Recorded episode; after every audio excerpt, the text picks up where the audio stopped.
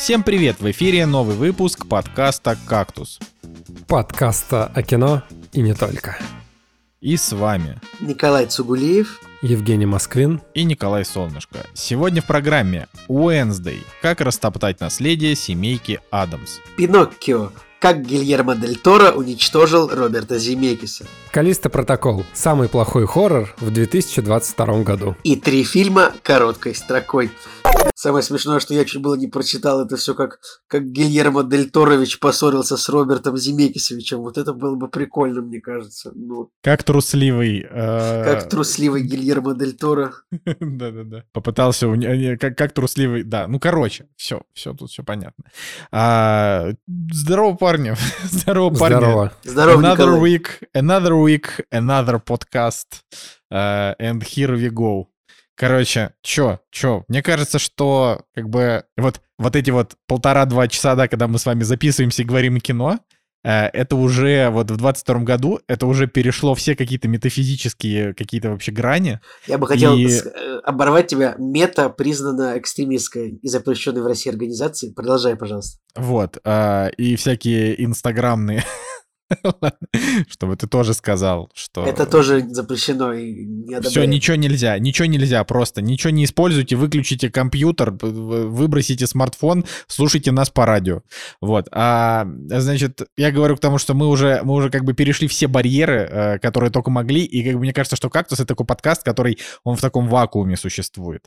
То есть вот есть весь остальной мир, который тебя просто, просто тебя ногами по голове, он тебя бьет вообще, вот что бы ты, куда бы ты ни повернул, каждый месяц какая-то срань. А тут вот кактусик ты включаешь, и, и там просто три человека, они как будто вне времени, просто такие, ну что, у нас тут кинцо, там Гильермо Дель Торо, знаешь, эти вот проблемы, которые, которые нашу часть э, земного полушария сейчас, мне кажется, в самую последнюю очередь беспокоят. Я когда, например, открываю «Медузу», а, Медуза значит, признана иностранным а- агентом. инстаграмным, инстаграмным агентом. Иностагранным, иностагранным агентом. Я буду разговаривать как нейросеть, которая не знает слова на самом деле. Э, Думеза э, при- признана инстаграмным генантом в России. Короче. Давайте про кино также разговаривать.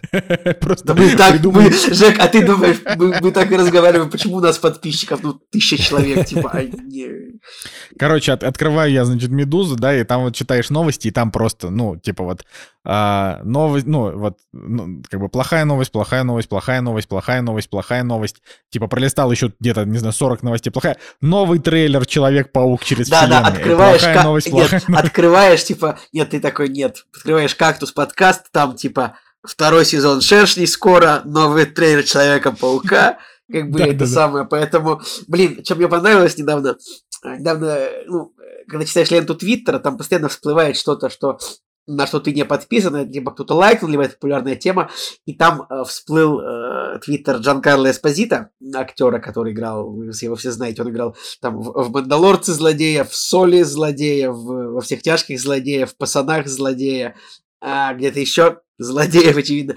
И э, просто... У него галочка в Твиттере злодея. Вот, вот. И у него, в общем, просто э, видео вышло, где он говорит такой, всем привет, это Джан Карло Эспозито, я, типа, хочу всех... В общем, он просто, типа, приветствовал всех, потому что он набрал миллион подписчиков, то ли в Твиттере, то ли в Инстаграме, в запрещенном Инстаграме, и он говорит такой, ну, в общем, в этом году будет очень много интересного, типа, вот скоро, скоро мой, мой, мой мини-сериал со мной, типа, Калейдоскоп на Netflix, и также потом Мандалорец на Disney+, э, да, на Disney+, чуть позже пацаны на Amazon. Я такой думаю, вот Джан Карло Эспозито вообще просто, ну, живет вообще, ни в чем все не отказывает. Как круто, когда вот просто, ну, вот можно выйти в Твиттер и так сказать, типа, всем привет, типа, поздравляю, что у меня миллион подписчиков, кстати, в этом году, там, в марте Мандалорец, там, он, он- там, очень много интереса, очень круто получилось. Я такой, думаю, вот ты мерзавец, ты ведь знаешь, что там было в Мандалорце. Я такой, а чуть позже не забывайте про пацанов. И я такой думаю, блин, я же еще сейчас Сол досматриваю с ним. И как бы, вот, это просто, что привлекло мое внимание на этой неделе, Николай. Э, Че, Евгений. Николай, как Сол-то вообще? Ну, прекрасно. Ну, вот э, только что досмотрели серию, в которой погиб один из персонажей в шестом сезоне. Ну, а, не будем говорить, кто, но это было очень грустно. Но самое главное, что в начале этой серии он бегает в такой же рубашке, которая есть у меня, и я чуть, чуть позже это докажу, как только найду точно свои фотки в этой рубашке и сделаю пару скриншотов. Ты, может быть, еще и в цистерне прятался где-нибудь? А, нет, но рубашка, у меня прям вот у меня есть именно эта рубашка, я купил ее себе в Германии, а там это Том Тейлоровская рубашка, но я такой смотрю, у меня есть такая же рубашка, я сидел, я сидел долго сравнивал рубашку персонажа а, со своей, потому что там это все в Мексике происходит, там это вот оранжевое тонирование, там непонятно, всегда цвета по-другому выглядят, но все-таки я выяснил, что это реально моя рубашка. Сделай мексиканскую подпись, роспись на рубашке и выставляй на Авито. Рубашка из сериала «Лучше звоните Солу». Неплохо, кстати. Я так сделаю, наверное. Кстати, отлично, Жек, отличная мысль, реально. Когда мы смотрели «Игру престолов», там, значит, в какой-то серии какого-то сезона какие-то второстепенные персонажи сидели за столом на улице и у них были бокалы из э, эстонского ресторана Олды Ханса. Да, да, да, на, на, на, на площади на, на ратушной. Да, и такой. там был точно такой же бокал, как у нас дома стоит. Блин, в одной из серий «Игры престолов» еще была кружка из Старбакса оставлена, типа прям в кадре ее оставили. Ну, забыли, очевидно, поэтому вот так вот. Да, как приятно. Николай, а, я тебя прервал. А, ты что-то говорил, что, в общем, про наш подкаст? Не, так я все закончил про наш подкаст, но я совершенно не упомянул, я сейчас упомяну про наш второй подкаст, который называется «Кактус Толк», а, подкаст, за который необходимо заплатить денег, чтобы его послушать, но, а, мне кажется, идеальное, предло... как это, идеальное предложение на данный момент, то, что вы можете заплатить и 21 выпуск, 21 выпуск послушать. Вот, это прям, это настолько дофига, что прям вообще. Вот, и э, по мнению Николая Солнышко, это лучший подкаст, запущенный в 2022 году, мне кажется так что э, будем Мы стараться. там поговорили про паранормальные явления в нашей а, жизни. Да, да, в этот раз так. А, так что, чё, как, как дела-то вообще, рассказывайте. Ну что, начнем с меня, потому что у меня на той неделе был день рождения, поэтому столько всего интересного произошло, о чем можно рассказать. Да нет, на самом деле приехали друзья из Москвы, единственные, которые остались у меня, потому что некоторые друзья из Москвы покинули меня, другие друзья из Санкт-Петербурга покинули меня, и, короче, друзей-то, в принципе, не осталось, вот пришлось вызывать э, друзей из Москвы. Вот мы, у нас с ними был гастрономический тур. Хорошо, что, хорошо, что ты вызвал, э, как это, друзей из Москвы, а не проституток. А не, призра... а не призраков. Черт! Николай, ты чего? Мы же, мы же обсуждали мы целый... Же призраков. Да, какие проститутки. Ну, это же смешнее, типа. Ну, типа, смешнее, что хорошо, что друзей, они, ну, не просто, да, как вот. Ладно, ладно, все, я молчу, зашеймили. Зашеймили, да, тебя. Вот, а, на чем я остановился? При, на том, что друзей из Москвы ты вызвал вместо того, чтобы да. вызвать проституток. Так. Гастрономический тур у нас был по Санкт-Петербургу, ходили в те места, которые мы хотели показать э, нашим друзьям из Москвы, потому что у нас гастрономический батл. Мы приезжаем в Москву, там в какие-то вкусные места ходим, нам показывают э, всякие кулинарные открытия. Теперь вот э, в Петербурге. Мы такие, так, у нас есть ответочка, тоже можем осводить вот сюда, вот сюда и вот сюда. Потому что вот, например, когда Николай приезжает, мы тоже пытаемся куда-нибудь его сводить, где он говорит, например, вот это самые вкусные суши в моей жизни. Блин, Николай Солнышко в любое место приводишь, он такой, это самая вкусная пицца в мире, типа, вот он ты э, не, не завидуй тому, что я настолько еще способен в свои 30 лет чему-то восхищаться. Но я вот знаете, что хочу вам сказать? Я тут, значит, а, озаботился тем, что захотелось мне роллов похавать. Ну, типа вот, знаете, вот бывает, сидишь такой, это такая типичная подкастерская история. Сидишь Нет, ты это такой... типичная твоя история. Типа. Ну, типа, ну, подкастеры же так рассказывают, ну, типа... Ну, я считаю, ну, что это, это, не, это не, не красит подкастеров. Пожалуйста, продолжай, продолжай свою историю. Короче, зах... вот хочешь роллы, вот ты вот вообще такой ты кайфолом, так хорошо шло. Значит, э, захотели заказать роллов, а тут, значит, роллы все очень посредственные. И тут открылась новая доставка. Значит, я захожу посмотреть цены в этой доставке, а там тысяча рублей за ролл. Тысяча рублей. Я, конечно, не заказал и очень грущу, потому что я хочу роллов вкусных. Они дорогие. Вот, да, такая вот история, которая не имеет никакого смысла. Грустно, да. Но э, в продолжение моей истории есть э, продолжение, потому что совершенно импровизированным каким-то способом мы с э, Надей решили купить две тумбы в нашу квартиру. Одна ушла в спальню, а вторая должна была, значит, уйти в коридор. Ну и смотрим на Авито, в общем, люди фотографируют. У первой были размеры, ну я подумал, ну метровая тумба, в принципе, я, наверное, один справлюсь. Даже попросил человека, чтобы он мне ее довез, думаю, ну метровая, в принципе, я ее один, наверное, смогу поднять. Приезжает эта тумба, дичь какая тяжелая. Конечно же, я один не справился, пришлось э, просить человека, который мне привез ее, чтобы мы вместе ее подняли наверх. Ну ладно, думаю, окей, хорошо. Поехал за второй тумбой через весь город. Очень длинный квест был, и, кстати, в этот же день купил подарки все на Новый год. Все дела сделал, которые нужно было вообще. Исключительно классный день был. Вот, и я приезжаю за этой тумбой, и она по фото была супер маленькая. Ну, то есть ты смотришь на фото, и она маленькая. Я приезжаю, а там оказывается здоровенная просто тумба. Это даже какой-то комод, у которого оказался бар внутри. Там открываются створки. Ты нажимаешь на такую потайную часть, она проворачивается, и оттуда появляется отсек с бутылочками. И это все еще с подсветкой. Короче, вообще какая-то внезапная штука. Э, конечно же, один я тоже не смог допереть, потому что она внезапно оказалась раза в полтора больше, чем должна была быть. Но вот теперь у нас в коридоре есть мини-бар с подсветкой. Как, это как, как группа «Внезапный сыч». Да, ладно, я в делах на самом деле анонсировал то, что про три фильма, короткой строкой скажу, потому что каким-то образом накопилось три фильма, про которые я в подкасте еще не рассказывал. И мне кажется, нужно этот э, гештальт закрыть. Короче, первый фильм, он называется «Честь дракона», Том Ям Гунг. Значит, э, в 2005 году вышел, и там играет Тони Джа. Возможно, люди, которые смотрели все боевики в жизни своей, смотрели все азиатские боевики контактные, они скажут, что «Чувак, Честь дракона — это же вообще какая-нибудь классика с Тони Джа. Я, к сожалению, не смотрел, но когда мы были в Таиланде, мы начали выбирать какой таиландский Прости, фильм. Пожалуйста, это, Тайла... это тай... Тай... Тайла... Тайск... Тай... Фильм производится с Таиланда, да? Да, то есть там Таиланд, США, Гонконг, Франция, но это как бы таиландский фильм. И мы на этой почве, конечно, решили его посмотреть. Я такой, ну, Тони Джа, окей, где-то я его видел в каких-то фильмах, думаю, хорошо. Я впер- впервые все, все это слышу. Вот.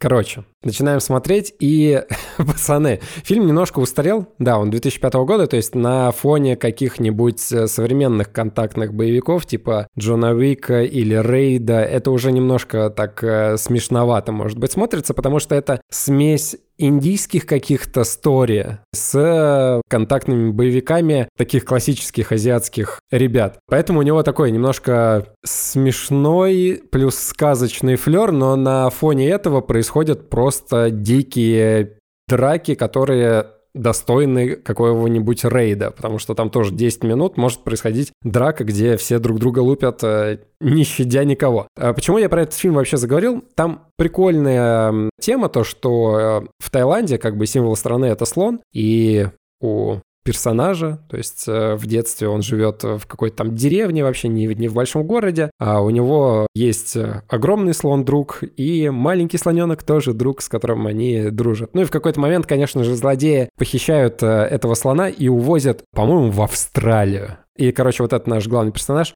он отправляется в Австралию, чтобы там наказать злодеев и вернуть слона. Немножко грустный фильм, потому что там такая грустная участь у этих слонов. Вот, он немножко такой шокирующий. Но там есть сцена в этом фильме. Вот если кто не смотрел, Никто не смотрел. Да, и да, никто не смотрел. Я ее называю «10 минут сломанных костей». Я нигде ни в каком фильме не видел, чтобы так много появлялось э, персонажей, которым ломают кости каждую секунду. То есть там происходит драка, да, э, как в «Матрице 2», где миллион агентов Смитов нападает на Нео, да, и он от них отбивается. Так вот здесь, короче, какие-то NPC нападают на главного персонажа, и он э, дерется с ними и ломает им все. Мне кажется, Жек, Жек, NPC не нападают. Ну, Почему типа... NPC могут нападать? NPC это, это не игровой персонаж. Мне всегда он... казалось, что NPC это типа вот какой-нибудь на улице стоит какой-нибудь торговец, Типа его можно купить меч. Или... Николай, NPC это non-playable character. Нет, я uh... понимаю, что я понимаю это, я, я, я понимаю,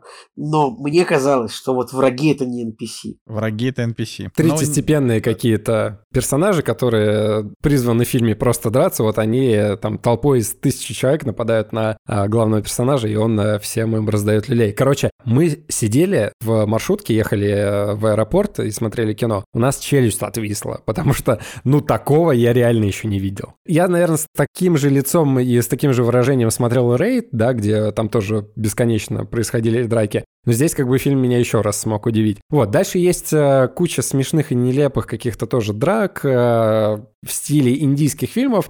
Это тоже имеет э, свой флер, такой свой шарм, но вот именно вот сцена, о которой я говорю, она, конечно, вообще киллер.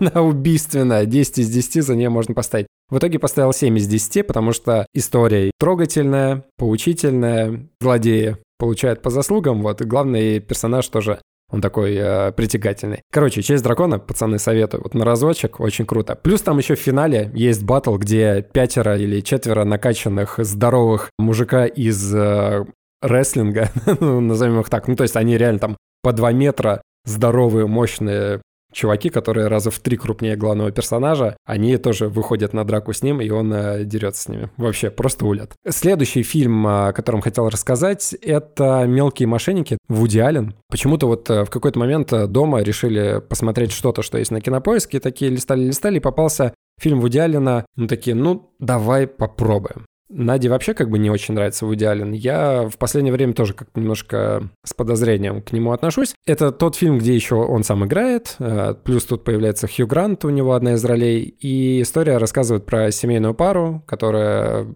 готовят ограбление банка, и чтобы ограбить банк, они покупают пекарню, которая находится рядом с банком, чтобы прорыть туннель, и э, внезапно их прикрытие, выпекание этих булочек становится их главным делом, которое приносит им богатство, славу и так далее. Вот. И они не грабят банк, они получают а, привилегии жизни от этого, значит, дела. Ну и как бы вот эта обрушившаяся слава на людей, которые никогда не знали, что такое высокое искусство, никогда не были в высшем свете, вот они как бы внезапно вот попадают во весь этот мир, и что с ними происходит. Короче, внезапно мне в идеале не очень понравился. Я вот прям сидел, смотрел и думал, нет, есть какие-то интересные, забавные моменты. Так, еще раз, какое у него название? Small Time Crooks, мелкие мошенники. А я, мне кажется, я тоже его смотрел. Сейчас Ты смотрел, да, у тебя стоит оценка, у тебя стоит 7. Я поставил 6, потому что в фильме как такового, короче, нету прям четкого конца, как мне кажется, потому что, ну, да, там есть трансформация персонажей, они сначала получают все, потом теряют, э, как-то меняются, понимают друг друга.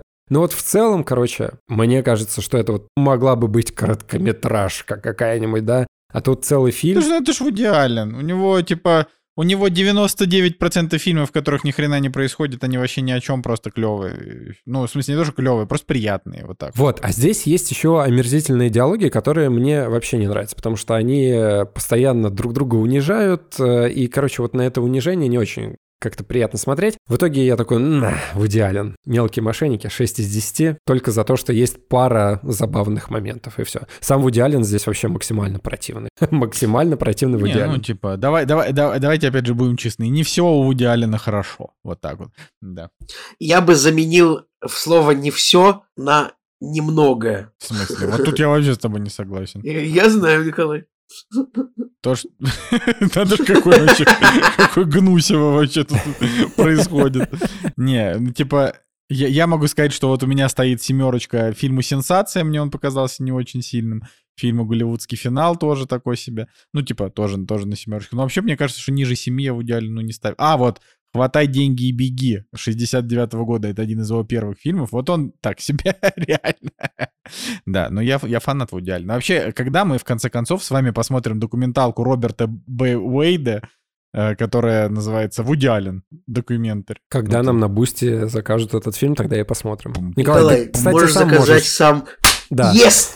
Жека, мы с тобой одну мысль высказали. Давай, давай пятюню через э, монитор. Слышите, слышите, собаки, я тут, значит, вам этот организовываю кактус толк, значит, вот это все. Я вам тут эти деньги, значит, пересылаю, как ваш этот отличный бухгалтер. А вы мне еще говорите, заплати, заплати мне за просмотр фильма? Вы что? Вот, блин, вот, вот, э, короче, господа, вот кто нас слушает, вот запомните одну очень важную вещь. Никогда в жизни не начинайте записывать подкаст. Все, это все, что я хотел сказать. А, ладно, Николай, у тебя, а, у Подожди, тебя я еще про... третий фильм Третий есть, ну, фильм, конечно. да, тоже еще, еще более короткой строкой. Называется «Тельма и Луиза». 1991 года. У него есть один Оскар, лучший сценарий. И этот фильм снял Ридли Скотт. Там, кстати, появляется молодой Брэд Питт, одна из первых его ролей. Харви Кейтель здесь э, появляется. Майкл Мэтсон, Сьюзан Сарандон играет, э, Джина Дэвис, Короче, в общем, мне кажется, это очень классный э, состав, но в чем прикол? Прикол в том, что в 91 году выходит фильм про двух э, женщин, которые бегут от э, мужского насилия, мужского вот этого патриархата. Короче, вот от всего того, что вызывает э, отторжение, знаешь, когда мужчина такой, иди, приготовь мне жрачку, а я пойду там, не знаю... А я в, а я в бар. А я в бар, да, вот. И как бы фильм про это. И, короче, 91 год, Ридли Скотт снимает кино про двух женщин, э, которые становятся... Ну, короче, сначала они просто сбегают от, э, в путешествие, да, чтобы отдохнуть от всего того, что их э, окружает. А в итоге череда событий закручивает их так, что они становятся сначала убийцами, потом грабителями, ненароком, да, и все происходит так, что ну, вот им приходится от полиции сбегать. Интересный фильм с неоднозначной концовкой и с парочкой неоднозначных действий персонажей, потому что можно там по-разному трактовать э, хорошие То есть там, там же не, не, все, не все так однозначно там, да? Э, смотри, вот когда смотришь фильм, кажется, что все однозначно, потому что Ридли Скотт прям вообще вот прям проговаривает какие-то моменты, что вот это хороший персонаж и так далее. Но внезапно в какой-то момент произносится какая-нибудь фраза, которая к действию не имеет вообще никакого отношения, да, но над которой, если подумать, она может э, этого персонажа немножко с другой стороны показать. Сейчас это сложно, да, вне контекста это все рассказать, но сам факт того, что там обыгрывается тема насилия, то есть что одну женщину, значит, в детстве похоже, изнасиловали, и для нее это больная тема. Вот вторая ее подруга, она живет вот с мужиком, который ее не ценит, и она постоянно там готовит, и ее унижают. И как бы на этом фоне некоторые персонажи могут в итоге по-другому выглядеть. Например, там есть Майкл Мэтсон, который э, сам по себе играет вроде как э, приятного такого бойфренда, да, который готов прийти на, на помощь в любую минуту, но в какой-то момент, да, там, например, в момент ссоры, он начинает все крушить, он не бьет там э, главную героиню, но он начинает все крушить, и ты такой, ага, значит, он уже не такой хороший. Или потом он а, говорит о том, что я, например, тебя не сдам копам, не скажу, где ты. Через 10 минут он сдает ее копам. Хотел сделать референс на легендарную песню под названием «Я тебя никогда не сдам мусорам», но я думаю, что никто не знает эту песню. Блин, я не знаю эту песню. Ну, Николай, ну, ты что, Николай, ты же исполнитель э, тот же самый, что мальчик на девятке. Понятно. И, короче, я думал, что фильм, на самом деле, снят по оригинальным каким-то событиям. То есть я реально думал в процессе фильма, э, раз показывают двух таких э, барышень, Думаю, ну, наверное, у них есть прототип. А оказалось, это выдуманная история. То есть в 91 году Ридли Скотт такой с, со сценаристом говорит, давай вот выдумаем историю про феминистский роуд-муви. Вот, 91 год, пожалуйста, уже на эту тему снимают, уже на эту тему показывают и прекрасно показывают. То есть не надо ничего, знаешь, там за уши притягивать. Вот прекрасно написанная, придуманная и снятая история. Советовать не знаю. Я поставил 7 из 10, но вообще в какой-то степени фильм я бы даже культовым назвал. Для 91 -го года, мне кажется, такой немножко революционный фильм. Блин, недавно, значит, так. про, про Ридли Скотта самая интересная фигня прочитал такую сегодня новость ну, на днях. Э, в общем, что, ну, такой факт, что Эллен Рипли э, в фильме «Чужой» 79 -го года ну, изначально была ну, написана по сценарию как бы мужчиной должна была быть, но директор, э, директор, режиссер, режиссер Директор. режиссер Ридли Скотт. Пошел а, ты в жопу, директор, для тебя сейчас. Так, в общем, еще сначала, значит, Эллен Рипли в фильме «Чужой» 1979 года изначально а, по сценарию было написано, что это должен быть мужской персонаж, но режиссер Ридли Скотт изменил свое мнение, а, чтобы сделать ее женщиной, после того, как он посмотрел «Голодные игры» и понял, что женщины тоже могут быть отличными а, героями, отличными главными героями в экшенах. Понятно. Следующая новость. Следующая новость. Сигури Уивер поблагодарила Дженнифер Лоуренс за то, что та. Дженнифер Лоуренс... Э, Сигурни Уивер поблагодарила Дженнифер Лоуренс за то, что та проложила а, путь к женским экшен-персонажам в кино. Ладно, ну, в общем, я просто поясню, что... Было бы прикольно, если бы это было. Но это как, э, как это? это? Это, это как с Гончаровым, с которым как бы до сих пор не все так однозначно, скажем так. Ладно. У Тельмы и Луизы-то да, Оскар-то за сценарий есть, так что, Жень, ты вот о нем короткой строкой. А мог бы и длинной строкой, но уже все, ты свой этот... Э, да я могу добавить, что есть вырезанные сцены у этого фильма, и есть какие-то раскадровки, которые по сценарию немножко дополняют этот фильм, потому что мы когда его посмотрели, у нас парочка вопросов осталось. А потом, если почитать всякие статьи, то в сценарии, которые были вырезаны там сцены, там немножко вот рассказывается какие-то дополнительные нюансы. Кстати, Ханс Циммер тоже еще композитор у этой картины. Можете посмотреть, советую. Достаточно такая сильная история с э, очень яркими некоторыми сценами. И вообще Ридли Скотт на самом деле молодец, потому что сильные женские персонажи — это круто. Чё? Ну, в плане того, что хорошие, сильные женские персонажи, от них всегда получаешь много удовольствия. Например, как в сериале Уэнсдей, но тебе это не понравилось. тебе он не понравился, так что это мы будем обсуждать позже. Ладно. Чё, Николай, как твои э, будни? Ну, сельские? у меня, у меня, да, у меня продолжаются сельские будни. Мне, наверное, уже особо нечего рассказать, потому что ну, мы так немножко устали уже от жизни на острове от жизни в греческой деревне, это, конечно, ну, э, так, просыпаюсь каждый день и думаю, какой сюр, какой-то вообще сюрреализм просто, что я типа живу э, где-то на острове в Греции, почему это, как это получилось. Но да, в целом э, уже потихонечку, э, потихонечку уже э, готовимся потихонечку отсюда уже уезжать, уже на низком старте, много дел нужно переделать там, э, перед тем, как отсюда уехать. И, э, ну, и по последней неделе, ну, просто продолжается деревенский быт, там, типа, поехать куда-то, а, там, погулять с собакой, украсть дрова где-то, потому что, ну, чтобы растопить камин вечером, чтобы было тепло, а, а, потому что, ну, чтобы хороший камин был, у меня, значит, есть, у меня вообще невероятное количество разных дров для этого, у меня, значит, есть а, купленные полкуба дров, но там уже, наверное, немножко осталось, там буквально недельку осталось. У меня есть купленные большие дрова, а, Значит, я, я в одном месте там подворовываю. Я там нашел какую-то кучу, которую никто не трогает.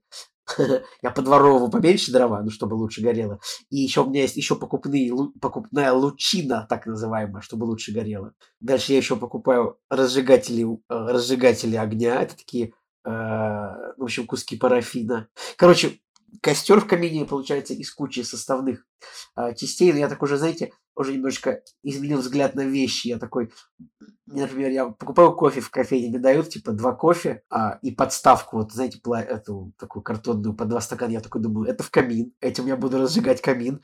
Или, э, ну, в общем, любая, дают мне какую-нибудь бумажку, там я такой, это в камин. И вообще просто Так, вы здесь, вы слышите меня? Да, да, просто я, я подумал, какая-то. Я ждал какой-то реакции на. В общем, и да, э, в общем, да, устали, устали от жизни в доме, значит, без стиральной машины, э, где немножко так холодно, нет шкафа, ну ничего, надеюсь, когда-нибудь уже когда в квартиру уже пойдем в какую-нибудь нормальную. А, а так, в общем, особо как бы дел особо нет. Ну вот, я как уже сказал, э, сидим у камина, готовим шашлычок в камине, э, греем Гринтвейн в камине, э, греем котов в камине, ну, не самих котов, а вот они э, заходят иногда в гости, запрыгивают на диванчик, сидим. А так всю неделю только занимался тем, что читал мемы про кротовуху и всем рассылал. Блин, это... Деревянные ножки не греешь в камине? Это просто невозможно. Это, вот, это, это история с кротовухой, потому что, ну, как бы, да, я согласен, что смешно, смешно, но Николай просто, просто уничтожает количество мемов про, про кротовуху. В какой-то Блин, момент я Николай. уже сам начал всем рассылать мемы про кротовуху. Да. Э, причем Николай сначала не хотел читать мемы про кротовуху, а я ему говорю, Николай, я настаиваю. Да, пришлось. пришлось Настаивают? Да, я настаиваю. Да, да, да, да, в этом и шутка. Это, шутка об этом, типа. Да, да, хорошая шутка. Вот. Э, в общем-то, все, все, что я... И, ну, в общем-то, я хочу сказать, что я все равно как бы какие-то немножко нереальные провел туда два с лишним месяца. Да, поэтому, поэтому вообще, как бы, вот какая жизнь вообще может быть с сюрпризами, я бы сказал. Не знаю.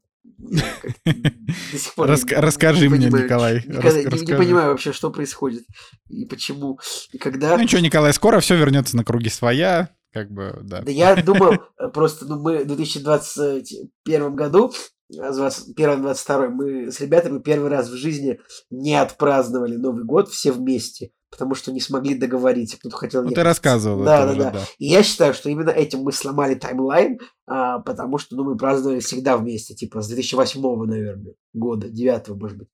И мы, и вот мы сломали таймлайн, а в, в прошлом году мы не отпраздновали, а в этом году, ну вот, из тех ребят, нас типа 7, наверное, ребят, пацанов, если брать по пацанам, а вот в России в данный момент, типа, Новый год встретит точно там, типа, трое из семи, например, потому что тоже народ поразъехался, кто-то зимовать, кто-то рела, релацировался, а, и, в общем, я просто кручу сейчас головой, и мне кажется, что это все, это все очень странно. Ну, ладно.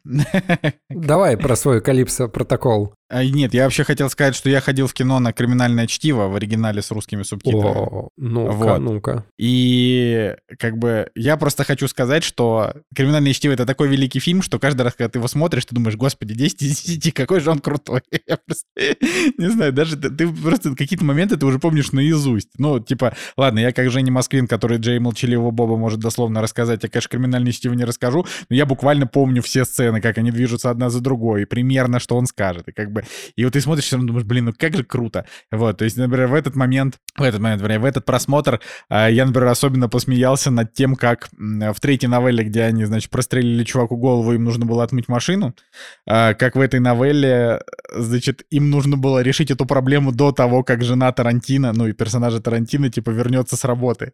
И очень смешно они это по телефону обсуждали, типа, он такой, э, да, я понял, я, я понял про проблему Бетти, да, значит, окей, то есть у нас есть час 40 минут. То есть там, типа, криминальный босс, типа, обсуждает это, это с таким, ну, прям, ну, очень хорошо. Я вот, я прям думаю, ну, как же хорошо.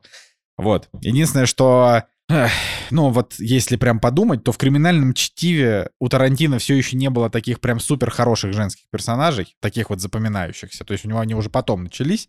Но там, например, там основные женские персонажи — это девушка, значит, героя Брюса Уиллиса и Ума Турман. Вот Ума Турман там прекрасная, она запоминается. Вот девушка героя Брюса Уиллиса очень так себе.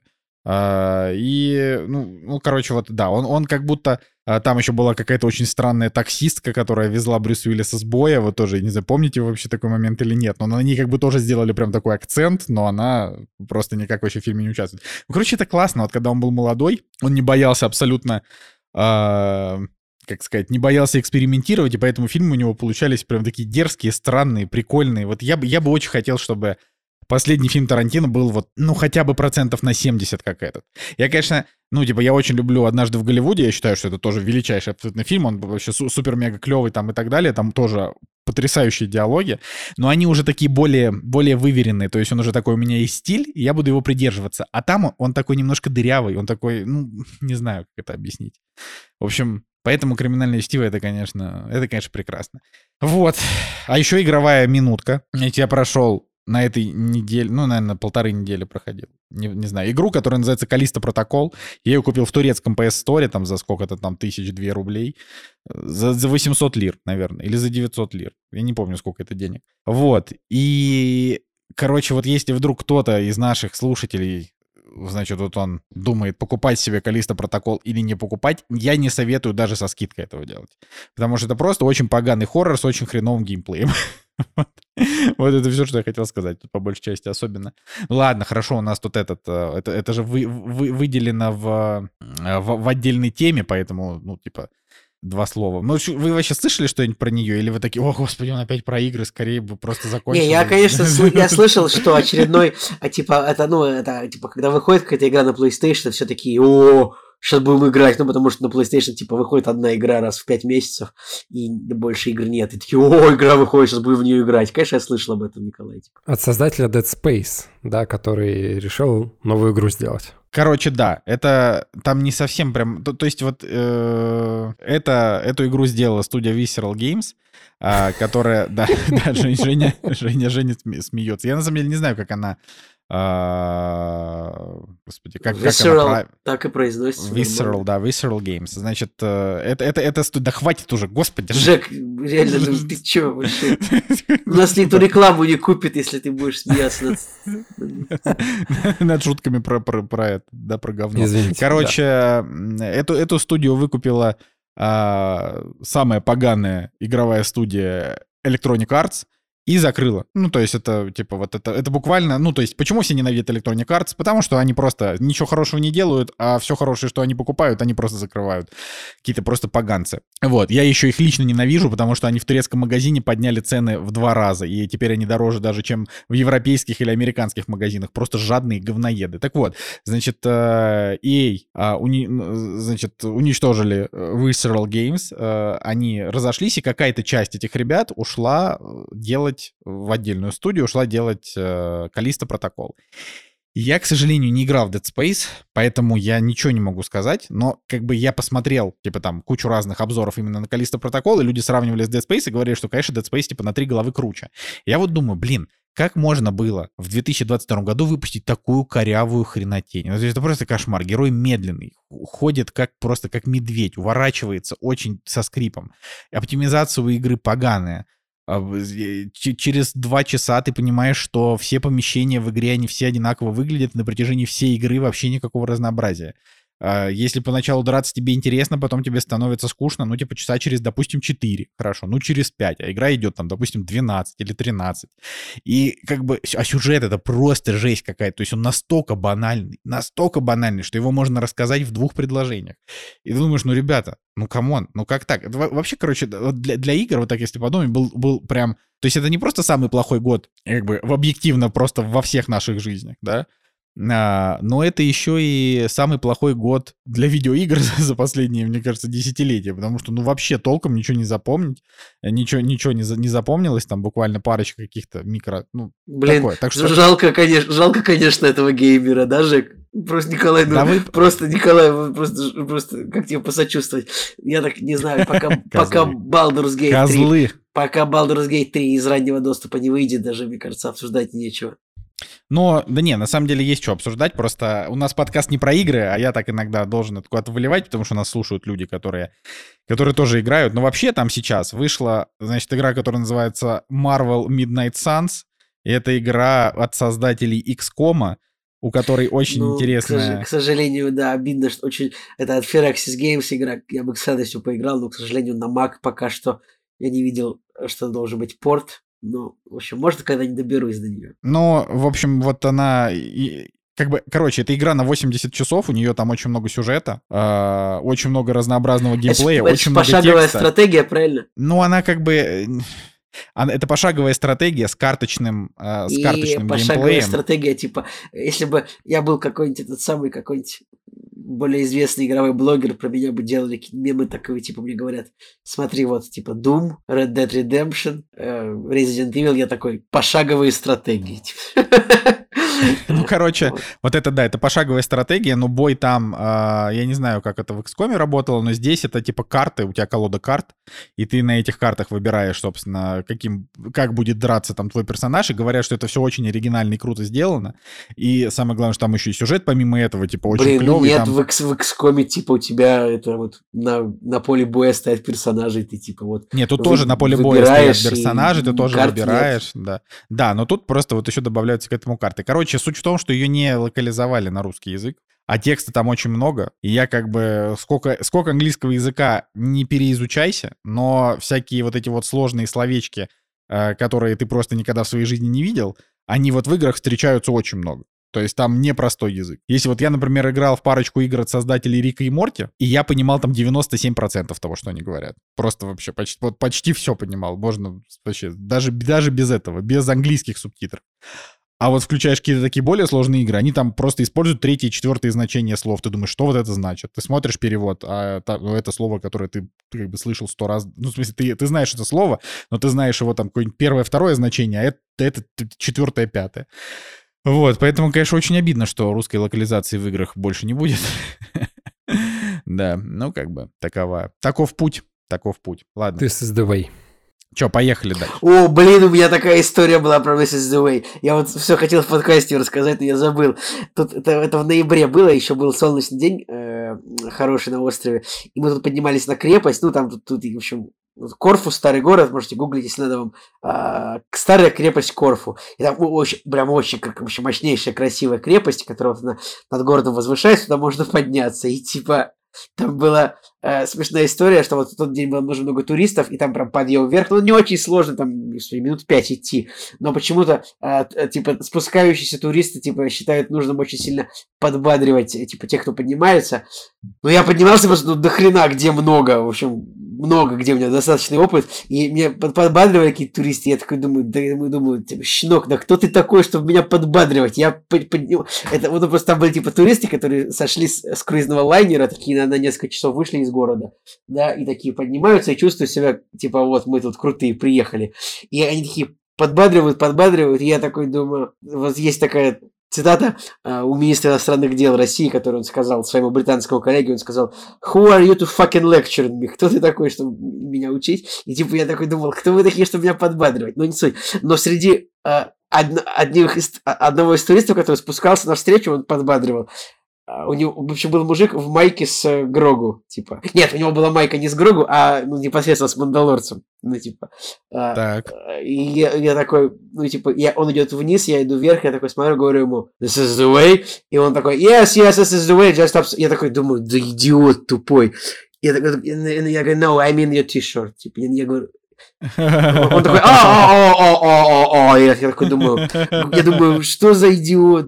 Как можно было в футболке Мандалорца, как можно было вообще ну, не расслышать раз отсылку? Вот я, я не понимаю иногда людей просто. Ну, про, это... Но она, она на самом деле на русском она звучит круче.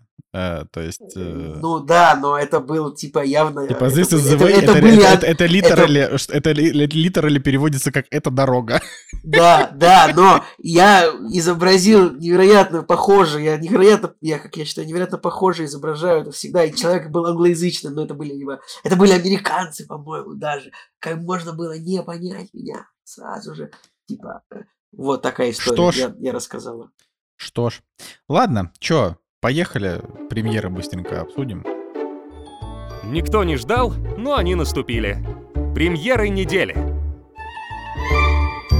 Премьера недели. 15 декабря. У нас начинаются, наверное, какие-нибудь новогодние фильмы, которые должны выходить э, в русском прокате, но нет, всего лишь э, несколько буквально картин, а может быть даже одна, например, Маша и Медведь в кино 12 месяцев. Подходит на новогодние праздники. Ну, mm. потенциально может кассу сорвать так-то, но до новогодних праздников, Жень, все-таки еще пара недель, так что... Ну да, да, но хотя, мне кажется, могли бы уже, знаешь, вот э, почву прощупывать. Так вот, например, э, армянский мультфильм выходит 2014 года в российском прокате, у него на кинопоиске 8.0, но что-то я сомневаюсь. 400 оценок всего лишь не очень много. Потом, значит, э, в ретроспективах у нас если так можно, конечно, назвать, э, Андрей Кончаловский снова со своим фильмом «Грех» 2019 года. Решили, видимо, еще попробовать, да, в прокат зайти. Самое, наверное, интересное а, ну, в кавычках, может быть, э, «Непослушник 2», помните, был первый фильм, мы думали, кому он нужен, а вот тут и второй фильм выходит, и там персонажи меняются местами, священнослужитель не помнит, кто он, и главному персонажу нужно сделать так, чтобы он вспомнил. Это прям как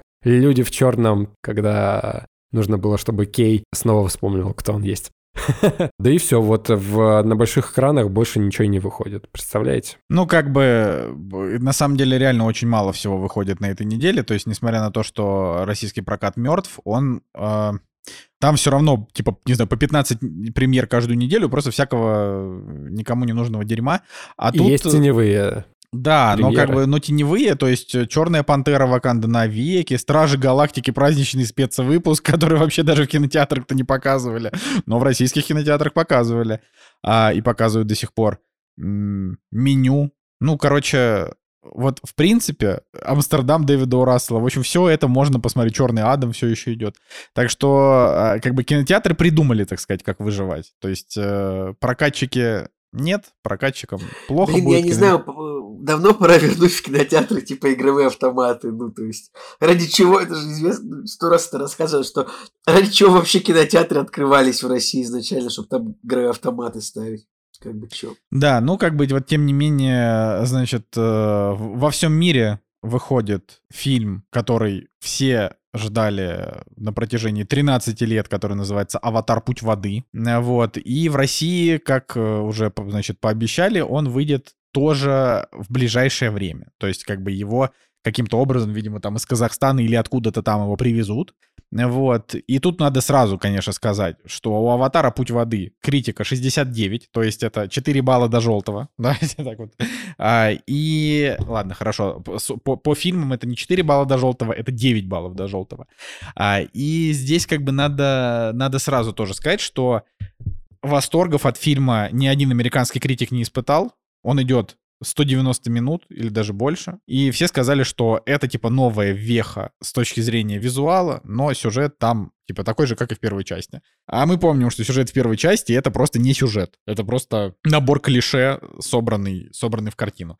Поэтому глянь... Не, ну там в целом нормальные диалоги были, нормально персонажи прописаны, все было в порядке. Просто сама история, да, Покахонтас э, обычная, простая. Да, да дело нового. даже, ну, пока, пока, Покахонтас, это как бы, это классика, и она смотрится так вот душевно, сердечно. А Аватар выглядит как очень такой дорогой аттракцион, но мы это уже 350 раз обсуждали. Да, Короче, это да, совсем да. не важно. Да, ну, в общем, вот выходит «Аватар», я, я его в субботу, то есть вот когда вы слушаете этот подкаст, я уже пошел на «Аватар», Так что на следующей неделе расскажу про него. На этом фоне очень смешно читать интервью Джеймса Кэмерона про то, как он на вторую часть, значит, принес 800 э, страниц э, заметок и собрал группу сценаристов. Просто если мне память не изменяет, первую часть он писал исключительно сам.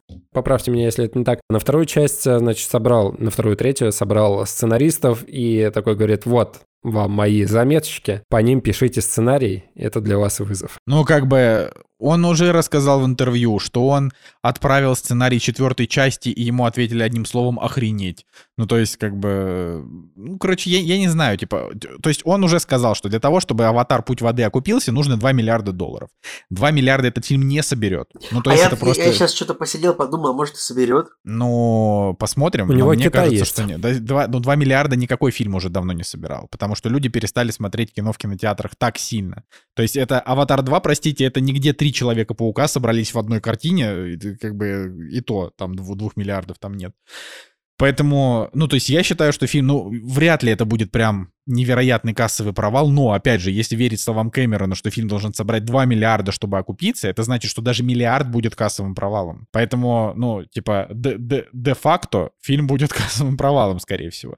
Э, и поэтому фиг знает, будет ли там, будут ли вообще какие-то продолжения. Ну, то есть просто все вот эти ну, там 10 лет... Деле все-таки, ну, типа, говоря про такой фильм, как «Аватар», э, я думаю, что, во-первых, он пройдет в кинотеатрах, и потом, наверное, где-то 30-40% дохода он еще будет добирать, э, ну, после релиза, там, на носителях, на купить, посмотреть, я не знаю, на Disney Plus со скидкой, типа, можно будет его посмотреть. Ну, по, я говорю, поэтому, посмотрим. Это, поэтому, это, это любопытно. Сейчас любопытно. я вижу, что, мне кажется, ну вот провал в классическом смысле фильма это невозможен, мне кажется. Потому что даже если он не соберет эти 2 миллиарда, то, наверное, я думаю, есть способы такой фильм как-то Николай, да, ты просто купить. Ты, Извините ты, меня, ты, если Дюна с, со, со скромненькими сборами там 400 миллионов, как бы фильм продолжение, как бы Э, то Аватар, да даже... Я думаю, что Кэмерон просто прибедняется. Типа 2 миллиарда это провал.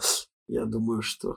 Не Нет, 2 миллиарда это, это что подбить. Просто я напоминаю, что в российском прокате Аватар 1 собрал 120 миллионов долларов. То есть это прямо... Да, вот так вот, вот так Это вот. как бы а, а сейчас в российском прокате аватар соберет ноль, потому что туда придет пиратская копия. Я, конечно, ничего не хочу. То есть смотри, Николай, просто суть в том, что ты говоришь, вот я не верю. Вот я, я уверен, что фильм провалится, просто... Слушай, ну смотри, потому что 2 миллиарда прокатом, но сейчас аватар выходит на рекордном количестве экранов для Диснея. Он выходит в мире на 52 тысячах экранах. То есть даже без России. Ну, Понимаешь? я еще раз говорю, посмотрим. Просто вот для меня это, для меня это история про то, что ну, типа, у Джеймса Кэмерона, у него наполеоновские планы на очень бедную, э, на очень бедную с, в, по лору франшизу. То есть красивый мир, вот это все, но это как, я не знаю, ну, давайте снимем франшизу просто про зверей, которые бегают в красивом волшебном лесу. Но это будет ровно то же самое. Эмоции будут те же. Ну, опять же, посмотрим, я могу ошибаться, может, я выйду со второй части такой, вот это отвал башки, пожалуйста, дайте мне скорее, срочно третью часть.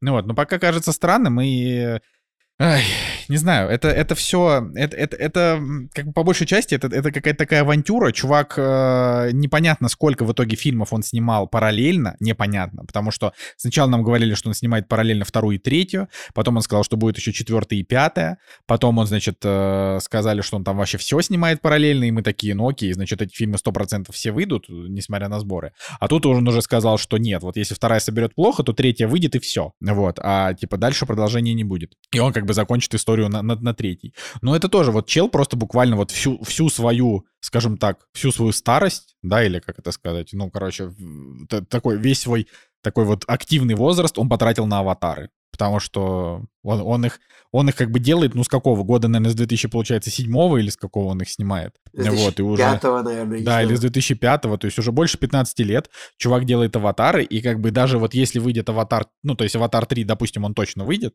и он выйдет, ну, когда там, через год, да, или через два, когда они там обещали. Вот, и, соответственно, к этому моменту чувак, не знаю, почти 20 лет будет делать эти аватары, совершенно безумно. Поэтому посмотрим, что там у него. Но поставлю, как бы... поставлю такое, чтобы зафиксировался. Поставлю скромненький прогноз по сборам в миллиард восемьсот пятьдесят миллионов. Вот. Господи боже. Мне кажется, как это, 840 миллионов он соберет и все. Посмотрим. Что-то совсем мало как-то, я не знаю. Мне кажется, что все-таки как-то народ... Ну, говорю, Николай, ты, ты веришь в мертвую франшизу. Ну, типа, этой франшизы ее нет. То есть это вот есть один фильм, это просто сказочка, которая очень хорошо зашла благодаря технологиям. Я не знаю, что должны быть за технологии, чтобы второй фильм, вот он точно так же просто удивил. Не, я не ну, спорю, как... я, может, может, я супер ошибаюсь, но мне почему-то кажется, что это будет примерно так же, что вот он, он так, как, как «Аватар» первый, он же, он же супер скромно стартовал в прокате, типа, по-моему, 70 миллионов за первый уикенд, что ли, собрал в Америке, если я, если я не ошибаюсь, но просто он, вот народ шел и шел, и шел на этот аватар, типа, и он стал в итоге в моменте самым кассовым, да, а даже в американском. Я, черт, я все путаю с этими цифрами. Ты а... просто пойми, Николай, аватар первый смотрели буквально почти все люди. Понимаешь? Посмотрит ли столько же людей второй? То есть его просто все смотрели. Типа это вот так кто-то даже Я напоминаю, что, треть, что первый аватар собрал 3 миллиарда все-таки. Почти что. 2 900. Ну, он там собрал 3 я, миллиарда, ставлю, потому что было еще я, прокатов там, 3, 3 или 4. Там, там эти, эти дополнительные прокаты, они там по 20 миллиардов. По, 2, по, по, чуть-чуть, по, по одному проценту добавляли, если не ошибаюсь. А, я о том, что ну, втор, ну, ну, второй соберет, наверное, меньше, но я думаю, тоже а, очень ощутимую сумму. Типа, достаточно для того, чтобы этот проект признать успешным можно было. Ладно, поглядим. А, можно еще сказать, что на Метакритике а, фильм Банши и Ниширина Макдоны 87 Метакритик. Шикарно. И его, да, его, наверное, уже можно посмотреть, но вот он как бы... Они все вышли, то есть или должны были выйти во вторник, и я вот во вторник смотрел, и я не нашел ни на одном торрент-трекере. Так что, наверное, к моменту, как вы будете это слушать, уже можно и Фабельманов посмотреть будет Стивена Спилберга, и Банши и Ниширина Макдоны, и еще и фильм про каннибалов Луки, Луки Гуаданинья, да, сейчас я правильно назвал. Ну, я, я вряд ли буду это смотреть, потому что хренотень. Вот, но тем не менее, короче, очень, очень много, о, очень много всего сейчас будет одно за другим выходить. Вот как раз Пиноккио, он, скажем так, запустил вот эту, как бы, вот этот маховик, а, маховик крутых премьер под конец года. Так что поглядим. Вот. А что у нас в цифровых релизах? Давайте, давайте посмотрим, может, мы что-то пропустили. А, ну, конечно, «Сокровища нации на краю истории» выходит. Ну, это мы уже обсуждали, да, да, да, да, да. Metacritic 50. Ну, просто на всякий случай, да, это я так, как бы не то чтобы, не то чтобы это сильно Там важно. из э, забавного, значит, э, выходит э, по соседству фильм, ну, не забавного, из интересного, фильм по соседству, 2021 год, там играет Даниэль Брюль и Питер Курт, они вместе играли в фильме «Гудбай, Ленин». И этот фильм э, срежиссировал Даниэль Брюль и написал, по-моему, часть э, сценария. У него оценка на кинопоиске 6,6, э, на IMDb 6,8. По идее, Брюль там играет сам себя или какого-то похожего, потому что его персонажа зовут его же именем. Ну, короче, интересно. Там э, синопсис такой, что известный актер живет в престижном районе Берлина, у него есть стильная и красивая жена, он собирается на пробы о супергероях и по пути заглядывает в бар. Там он обнаруживает Бруно, встреча с которым перечеркнет все планы актера и навсегда изменит его жизнь. То есть камерный фильм, одни диалоги, по-моему, одно место действия. Ну, Даниэль Брюль это почти всегда хорошо, поэтому посмотрим, посмотрим. А, Фильм с рейтингом 4,3 с Джоном Траволтой 22 года. «Райский город» называется, выходит. Вообще какая-то, конечно, какая-то очень грустная неделя, но, но, но, но, но, но. Новый фильм 16 Так подожди, декабря. подожди, ты про райский город сказал, да? Там, значит, смотри, Брюс Уиллис, Джон Траволта, это к вопросу о криминальном чтиве, Они были в криминальном чтиве, да. О, нифига себе, реально. воссоединяется. И режиссер, если ты посмотришь, очень угарный Чак Рассел, который снял «Маску». Но фильм, к Блин. сожалению, все равно плохой Блин, и хороший кошмар на улице Вязов 3 тоже. Чак Рассел что-то пропал. Ну вот он появился, пожалуйста, Paradise City. Блин, вот как так можно? Джон Траволта и Брюс Уиллис, и вот, блин, вот все, даже вообще, не хочу, просто нет этого фильма. Смотрите, ну, наверное, главная премьера на Netflix э, фильм «Бардо», который снял Алехандро Гонсалес Иньерито. Вот, единственное, что оператор э, там не, не этот, не Любецкий, поэтому фиг его знает. Вот, MDB у него 7,4, мексиканский журналист возвращается на родину, осмысляет свои с ней отношения, но как бы, ну, ну типа, нет, нет такой вселенной, мультивселенной, в которой я не посмотрю новый фильм Иньериту, потому что, ну, как бы, ну, типа, один из лучших режиссеров. Я сегодня новость прочитал о том, что Мексика самая опасная страна для журналистов. Знаю я одну страну, которая чуть более опасна для журналистов, но я, пожалуй, я, пожалуй, оставлю ее за скобками этого подкаста, вот. А, потому что, ну, типа, ну, а чем Мексика опасна для журналистов? Что их там могут убить? Пф, насмешил, насмешил. А, ладно. а, значит, Дурной э, глаз выходит с Евой Грин и Марком Стронгом, но 5,9 всего лишь оценочка. Ну, да, здесь момент. как бы это тоже вот, вот как, вот Ева Грин, типа очень сильная актриса, да, авторского кино. Что происходит, вообще непонятно. А, но при этом а, выходит фильм «Эмили», который про Эмили Бранте. Вот, это такая Парижа? писательница, одна из... Ну ты чё? Ну, Женя, ну ты чё? Ну не позорься.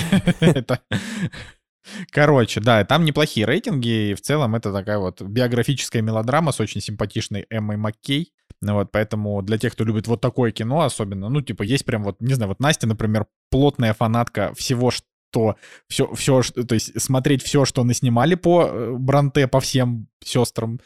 Вот, и, наверное, наверное, и про, собственно, про саму э, Эмили она посмотрит. Забавно, что там актриса стала режиссером. Это ее первый режиссерский фильм. И она снималась, например, «Искусственный разум» Спилберга. А, Помню ее молодой. По тому фильму. Взгрустнул. А, значит, фильм «Очень лысая поездка».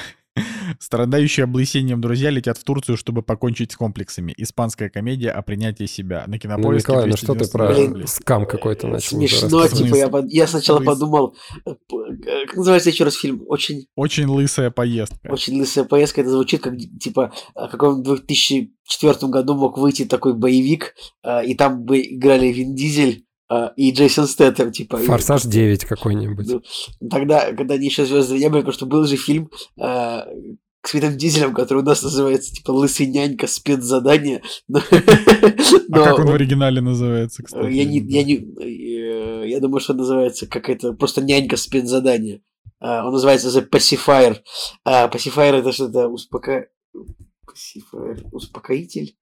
А, Соска. Соска это называется. Ну, в общем, вот. Фильм называется просто Соска в оригинале. Норм. А, а вот этот фильм «Очень лысая поездка» в оригинале называется «По волосам. История самооценки». Ну, это просто для тех, кто вдруг по какой-то никому не ясной причине этим заинтересуется, так что даже не знаю.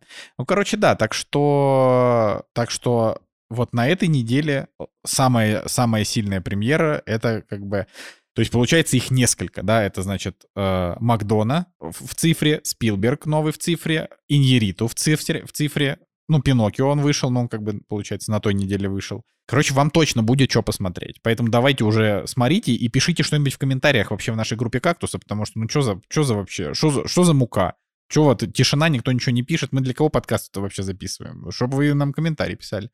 Вот, я так считаю. Так что давайте, э, как это, на, на, на этих выходных, так сказать, поднаберемся, и следующий выпуск обсудим просто все, 20 фильмов будет.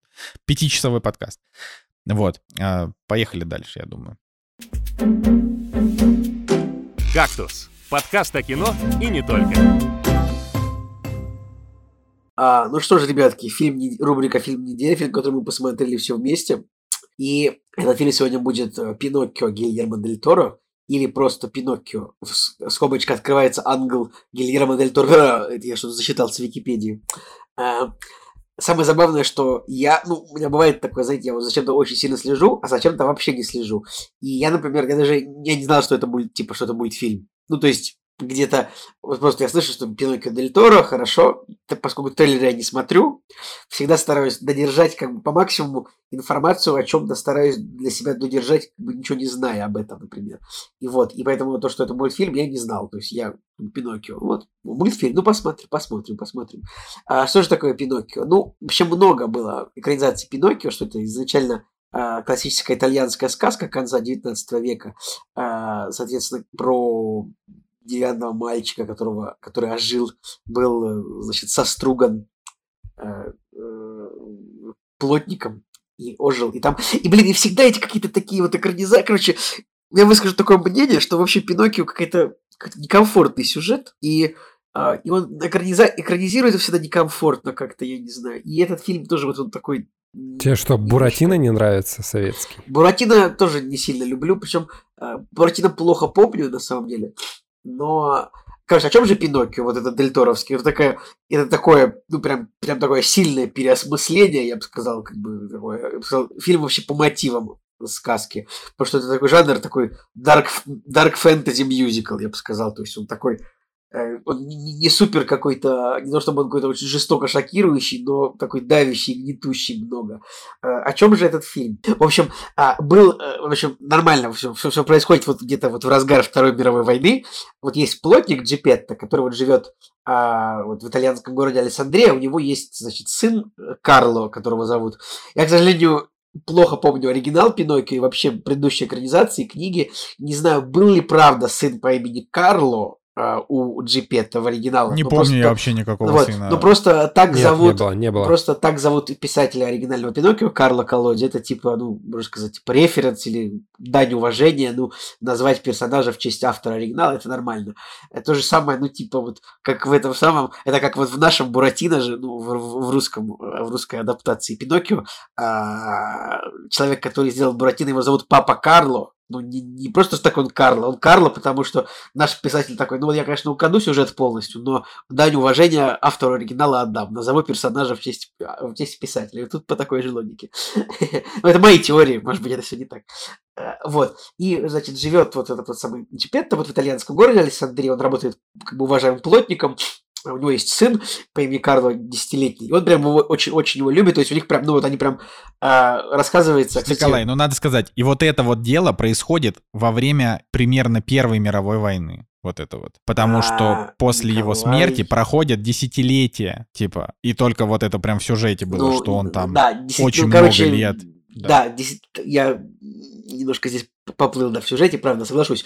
Все происходит не во время Первой мировой войны, конечно, потому что... Начало 30, происходит во время Первой, а потом лет прошло уже, между... а потом в преддверии Второй, вот так вот я Там прошло 30 лет перед между смертью. Ладно, в общем, окей.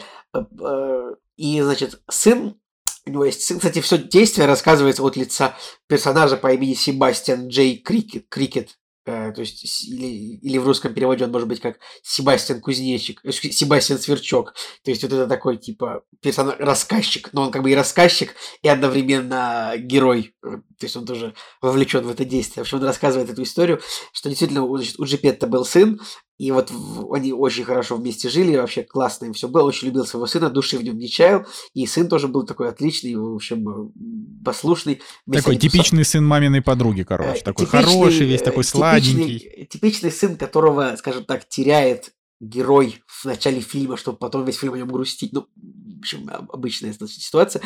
И, в общем, они вместе в церкви делали, делали значит, статую Иисуса Христа. Распятие это называется, да, когда а, вот Иисус Христос распятый на, в общем, в церкви делается деревянный. Они его делали вместе, красили. И в этот момент на церковь случился авианалет. Значит, произошел, скажем так, ракетно-бомбовый удар по, по этой самой церкви, в которой они находились. И сын Джипетто погиб.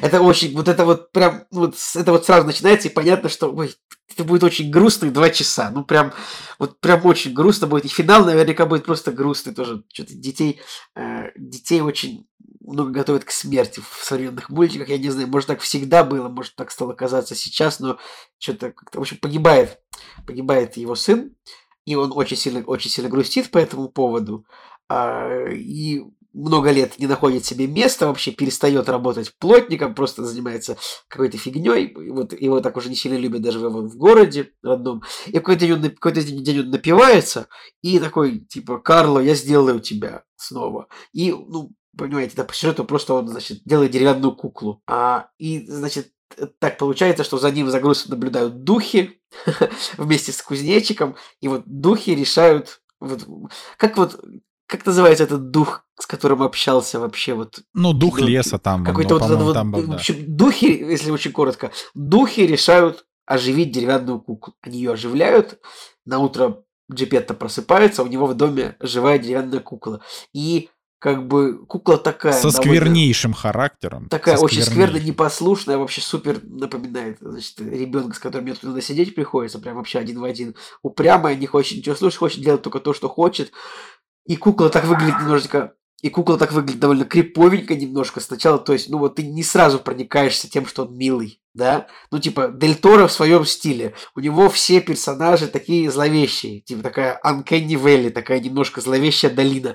Во всех его персонажах всегда э, проглядывается. То есть, ну, тут, как всегда, отсылки ко всем прошлым фильмам, типа вот эти вот духи леса, они похожи там на фавна из лабиринта, фавна, я не знаю, потом злодеи, персонажи, похожи, вот, э, значит, на ярмарке, вот они вот отсылка прям, ну не знаю, отсылка или просто так нравится эта стилистика Дель Торо, что снова какой-то бродячий цирк, в котором глава этого цирка главный злодей, э, как вот в «Аллее кошмаров» в прошлом фильме, да, и дальше ну, происходит много всяких событий, ну много событий, э, постоянно разлучается, значит, ну не сразу, опять-таки, не, не, не сразу же папа Джипетта начинает воспринимать этого самого Пиноккио как своего сына. Ну, конечно, потом это происходит. Они там пять раз разлучаются за фильм, пять раз встречаются тоже.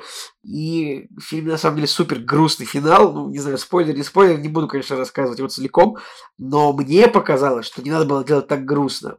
А, и я, наверное, так скажу, что весь фильм некомфортно тебе от того, что ты как-то чувствуешь слишком большую уязвимость этого Пиноккио, то есть постоянно все хотят его похитить, типа карнавал Николай, хочет его ведь, похитить. Но ведь с а, Буратино а, было то же самое, то есть это же просто... Да, ну, я не знаю. Это просто привычный персонаж. Да понятно, мне это... просто, значит, э, карнавал хочет, чтобы он работал на карнавале, армия хочет, чтобы он служил в армии, в огне он может, значит, сгореть. Как-то вот очень переживаешь за этого персонажа весь фильм постоянно, и мне было прям как-то некомфортно смотреть, потому что он какой-то, вот какой-то он одновременно и грустный, и напряженный, вроде бы и событий много, но как-то все так трагично. Не знаю, мне, мне не нравятся такие мультфильмы.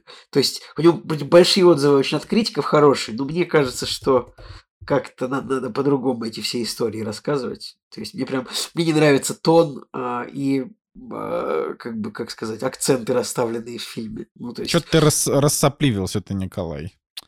И в прямом, а, и в переносном да, смысле. Да, вы извините, голос немножко у меня сел, потому что нос, да, заложен, извините. На Грейском острове влажность вообще невозможно выздороветь, потому что слишком благодатная почва для э, бактерий близнетворных которые живут под ободком унитаза, как мы помним из реклам начала 2000-х и конца 90-х. А, а, что тут сказать еще? По озвучке прикольно, как бы. Как, ну, ребят, вы не смотрите ни в коем случае, кто озвучивал до того, как смотреть, если вы не смотрели, потом будет интересно. Ну, типа, интересно, узнаете ли кого-нибудь сами, типа, потому что... Да, мне кажется, мне кажется, что это невозможно. Ну, я, ну, я вот, ну, я узнал Рона, я Рона Перлмана узнал вот прям Прям четко. Я узнал двоих. Еще кого-то? Я узнал Макгрегора и узнал э, я, я к своему... немца. Кристофа Вальца. Слушай, да, я да, к, своему, да. к своему стыду я как не запомнил почему-то э, голос Макгрегора, как ни странно, в свое время, в общем, и не узнал. Вот, ну, блин, как бы, конечно, очень круто нарисовано все, прикольно. А, прикольно это смотрится, но вот какой-то еще лор такой фильма странный, что есть, значит, дух, который воскр... воскрешает этого Пиноккио, потом Пиноккио попадает в загробный мир, как-то, не знаю, что-то такое, даже меньше от Дель Торо, больше как-то даже похоже на какие-то старые фильмы, на какие-то Тима Бёртоновские какие-то мотивы, я не знаю. Ладно, вы что но... думаете, ребят, как вам понравилось? Или, или тоже без, без восторгов таких вот однозначных? Ну, тут вообще очень сложно сказать... То есть у него изначально он стартанул с метакритика, по-моему, 97. Потом он упал до 80.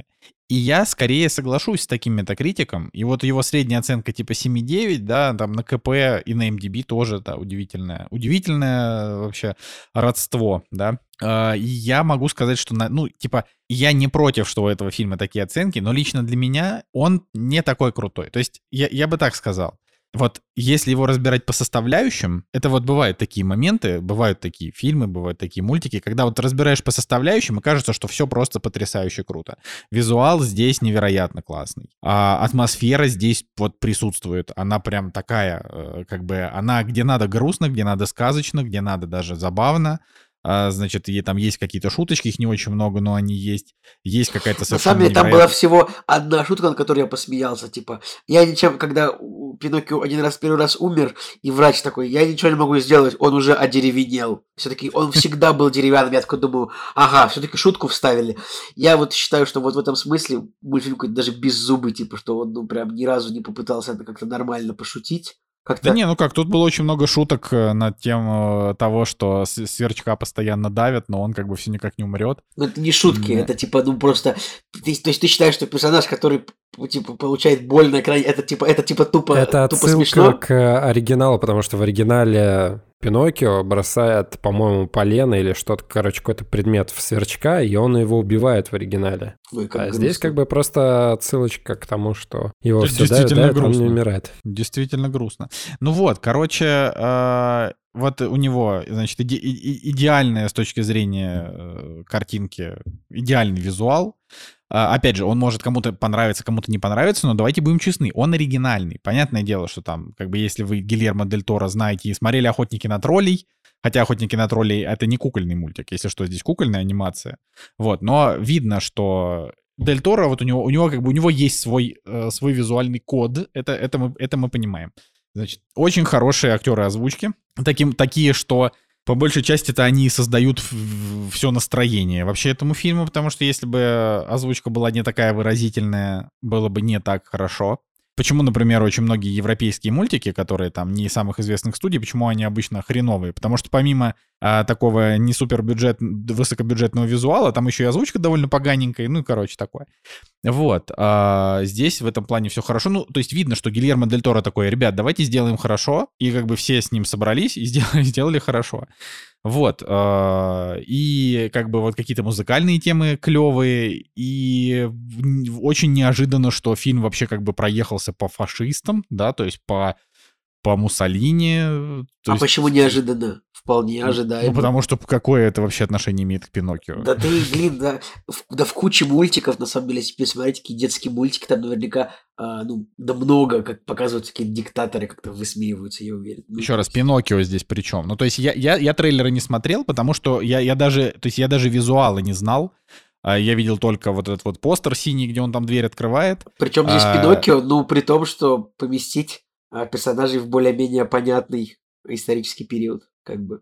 Ну, вот. короче, вот я, я, я этого не ожидал, и меня это удивило, и даже там было прям вот забавно, когда вот он проехался там по этому, по, по Муссолини. Так Муссолини там, конечно, смеш... правда, да, прикольно да, да. показывает. Ну, потому что это самое клевое, когда ты берешь какое-то абсолютное зло и как бы превращаешь его, то есть э, так сказать, не свергаешь его до уровня просто, не знаю, пугала огородного. Ну, в общем, это, это я, на мой взгляд, это, это такой хороший ход.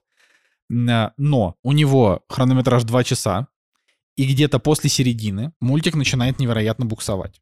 Потому что весь сюжет превращается буквально в переходы из точки А в точку Б.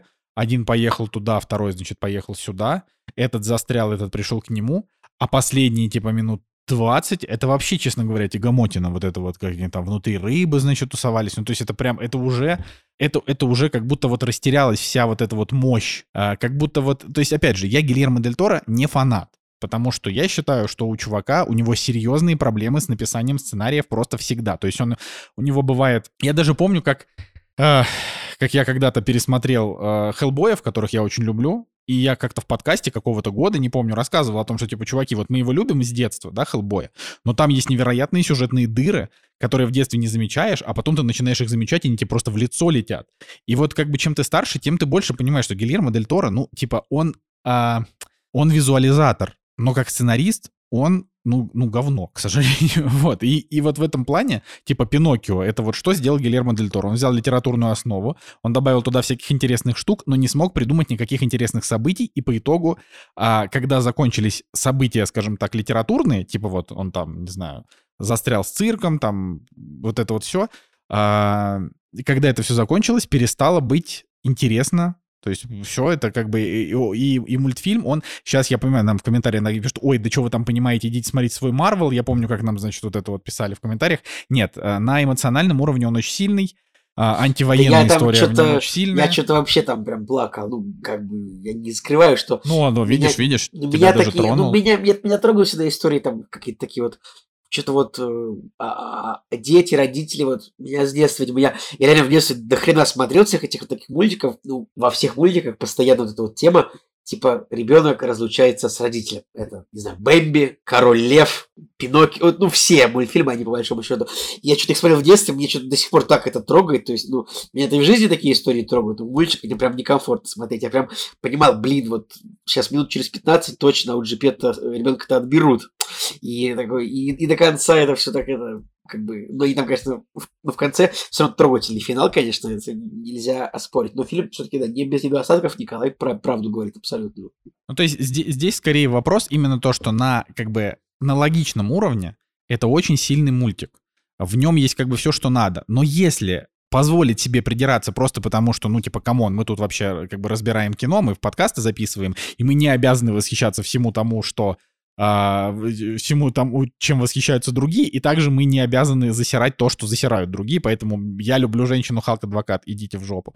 Вот, значит, а, да, значит, а, Пиноккио это, это реально по-своему великий мультик, который лично для меня как бы пал жертвой вот Гильермо Дель Торовского сценария, который, как обычно, просто после середины он такой, ну, просто они побегают, Блин, я вообще считаю, как-то так. Лучше бы Дель снял, снял бы что-нибудь такое, чтобы там просто тупо большие монстры дрались с еще большими монстрами, типа Хеллбой или Тихоокеанского рубежа, вот. Ну вот, э, на, Настя подсказывает, что там был сильный момент, когда Джузеппе брызнул на ботинки фашиста краской, который раскрашивал Иисуса а, получается, забрызгал фашиста кровью Христа. Вот это, вот это да, это вот хорошая отсылочка. Очень-очень сильно звучит. А, ну вот 25 раз я говорю, ну вот, ну вот, то есть я как будто оправдываюсь. Я, я правда от него не получил. То есть вот ты от него поплакал, я не поплакал. Я люблю плакать над фильмами, когда они эмоциональные. Здесь нет, но я тут могу сказать однозначно, что для меня весь вот этот вот, а, весь этот мультик сделал финал последние три минуты. Потому что вот то, на что ты жаловался, мы не будем это спойлерить, но ты перед подкастом говорил, что вот, вот мне наоборот это понравилось. То есть я, мне кажется, что вот если бы это был просто мультик про Пиноккио, который заканчивается и жили они долго и счастливо, то я бы поставил ему 6. А вот он закончился так, как закончился, и я такой, ага, значит, это все-таки мультик про течение времени. И он как бы детям, скажем так, хорошо так иллюстрирует о том, что время идет, и как бы то ни было, быва... ну, типа, жизнь, она всегда заканчивается одинаково у всех людей. Вот, поэтому, да, Жень, давай ворвись уже, что ты молчишь? Ну, во-первых, я, короче, думаю, что Пиноккио, он вообще, мне кажется, не для детей мультфильм, да и вообще, наверное, сама история. Я, к сожалению, очень поверхностно и плохо как-то знаком э, с оригинальным Пиноккио, потому что, ну чего греха таить, я не читал его. Диснеевский Да, никто не, никто не читал его. Хотя бы там Буратино, знаешь, нужно было почитать, или все кто-то в детстве читали, наверное, Буратино. Но я, честно говоря, очень плохо это все помню. Я, я, я, я только пил Буратино. Да, я, в принципе, тоже. Но, посмотрев Пиноккио Дель Торо, я поймался на мысли о том, что такое ощущение, что это больше для взрослых мультфильм, чтобы посмотреть вообще на жизнь, может быть, со стороны, а если у кого-то есть дети, то еще посмотреть на то, какие дети вообще, ну вот, насколько чистая у них душа в начале, да, что они все поглощают, радуются всему, любят э, просто потому что, да, и так далее. И что на них может повлиять, э, какие-то плохие силы, хорошие силы, да, и как, может быть, правильно воспитать вообще ребенка и так далее. Ну и, соответственно, в течение времени, да, посмотреть, э, к чему приводит жизнь. Ну, в общем, я, конечно, тоже в конце и поплакал, поддержу Николая, потому что было грустненько, когда персонажи уходят, добро побеждает зло, но в течение времени... Мне кажется, мне кажется, мне кажется я просто почерствел, видимо, потому что меня что-то не тронул мульт. Но, ну ладно. Давайте сначала вообще прикинем, сколько Пиноккио историй вообще выходило. Я напомню, что в 2019 году вышел Пиноккио с Роберто Бенини, который в 2002 а, году играл Пиноккио сам по себе. То есть в 2019 году он играл а, Папу Карла, а в Пиноккио 2002 года, который он же сам срежиссировал, он сыграл а, самого Пиноккио. Ну, это такая прикольная история. Потом, соответственно, выходит, мы уже сказали, Пиноккио Земекиса, потом а, Пиноккио 1940 года, диснеевский, который вот нужно было бы посмотреть к этому выпуску, но, к сожалению, я не успел, потому что вот Надя, например, мне сказала, что э, ад, который творится вот в этом мультфильме с Пиноккио, он намного сильнее психологически, да, чем в дельторовском э, мультфильме. И там вот этот контраст э, взросления ребенка и изменения, да, его от э, безудержного такого, да, который еще ничего не знает, до жертвенного вот этого вот ребенка, который становится настоящим мальчиком, этот контраст там как бы сильнее показан. Но, к сожалению, я не смотрел. И нужно, наверное, наверстать. А у него, кстати, два Ты Оскара. еще раз какой ты не смотрел? Пиноккио 40-го года. А, этот? Ой, не, я в детстве, я все это смотрел вообще, мне кажется, все Я тоже смотрел, фильмы. да. И я не могу я сказать, что мне, мне, мне все нравились, именно потому что Дисней какие-то реально некомфортные сюжеты ставят. Вообще, Блин, ну вы видели, вы видели Пиноккио 19 -го года? Это же кри крипатура просто, кошмар. Дет детям покажешь, дети просто э, вообще сознание я, потеряют. Я, я, я сейчас понял, знаете что, я сейчас понял, что я в детстве не любил полнометражные мультфильмы, потому что полнометражный мультфильм это всегда, значит, э, мама Бэмби гибнет, значит, отец Симбы гибнет, значит, Пиноккио пропадает. Я всегда любил мультсериалы. Мультсериалы это, значит, черный плащ летит на самолете, и зигзаг маккряк, типа какие-то рафляночки кидает. Вот мультсериалы, да? А вот полнометражные мультфильмы это всегда слезы, боль, кровь, вообще ужас. Вот почему так? ужас просто. А, а еще, кстати, Вообще вот этому ужас. я, я, я просто я с тобой согласен, но типа я, я любил такое трогательное дерьмо. Но как бы мне кажется, что вот этот Пиноккио мог бы стать лучше. Сейчас опять же полетят невероятно просто в нас какашки от тех, кто считает, что это шедевр этого года. Я просто Николая, не его в список. Николая вот. отругали в его телеграм-канале за негатив, видимо, и он теперь боится не, не, высказать. Не, не, не, меня типа, никто не И предварительно, за... сказав любую фразу негативный, он такой щит ставит, чтобы от говна отбиваться. Николай, скажи твердо и четко, не бойся никого. Нет, в смысле, я все говорю твердо и четко, просто невозможно сказать твердо и четко про а, про этот фильм, потому что он, он неоднозначно шедевр, но он и неплохой, в смысле, он даже хороший, просто вот не, не, неоднозначно шедевр. Так вот, если бы здесь была вот эта вот love story типа с Мальвиной, да, или как, как звали подружку Пиноккио, я не помню, вот это было бы, это бы добавило каких-то больше эмоций, потому что здесь вот такая вот идет фиксация на отношениях отец-сын, но суть в том, что они как бы особо-то не развиваются. То есть Пиноккио, он сначала дико бесит, он бесит и Джузеппе, или Джипетто, да, его тут зовут. Значит, он бесит и Джипетто, он бесит и всех остальных, и, значит, становится интересом вот этих вот э, фашистских э, властей вот этого города.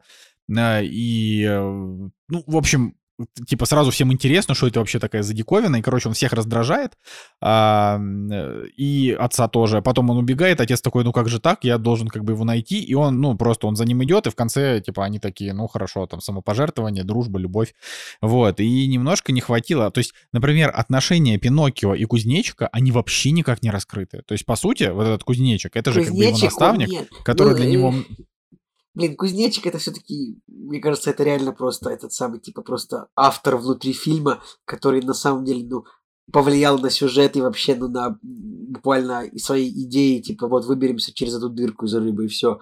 Как бы, ну, то есть, его Короче, реально... Вот... И реально кузнечика, ну, нужно смотреть фильм так, будто кузнечика нет на самом деле. Ну, вот, вот, вот так вот, мне кажется. Потому что он не воспринимается как полноценный персонаж фильма. Кстати, про Кузнечика. Я не согласен. Но... Он Сверчок, кстати, а не Кузнечик. Кстати, про Сверчка. Его, как мы уже сказали, озвучивает Юэн Макгрегор. Я его сразу же узнал, э, когда голос зазвучал. И где-то на десятой минуте, когда уже я слушал этот замечательный голос, я подумал, ну, наконец-то у Юэна Макгрегора за последние пять лет нормальная роль появилась, за которую мне не стыдно. Ну, то есть он прям реально, его голос идеально вообще на 10 из 10 очень круто передает вот э, момент, рассказчика, как он э, рассказывает историю, и эмоционально, и трогательно, и когда в конце тоже происходит действие, когда слезки вот эти вот текут у этого сверчка, и он немножко попискивает там вот этим своим э, звуком. Короче, классно вообще. Я от озвучки и от самого персонажа очень сильно протащился, и вообще где-то, наверное, в какой-то момент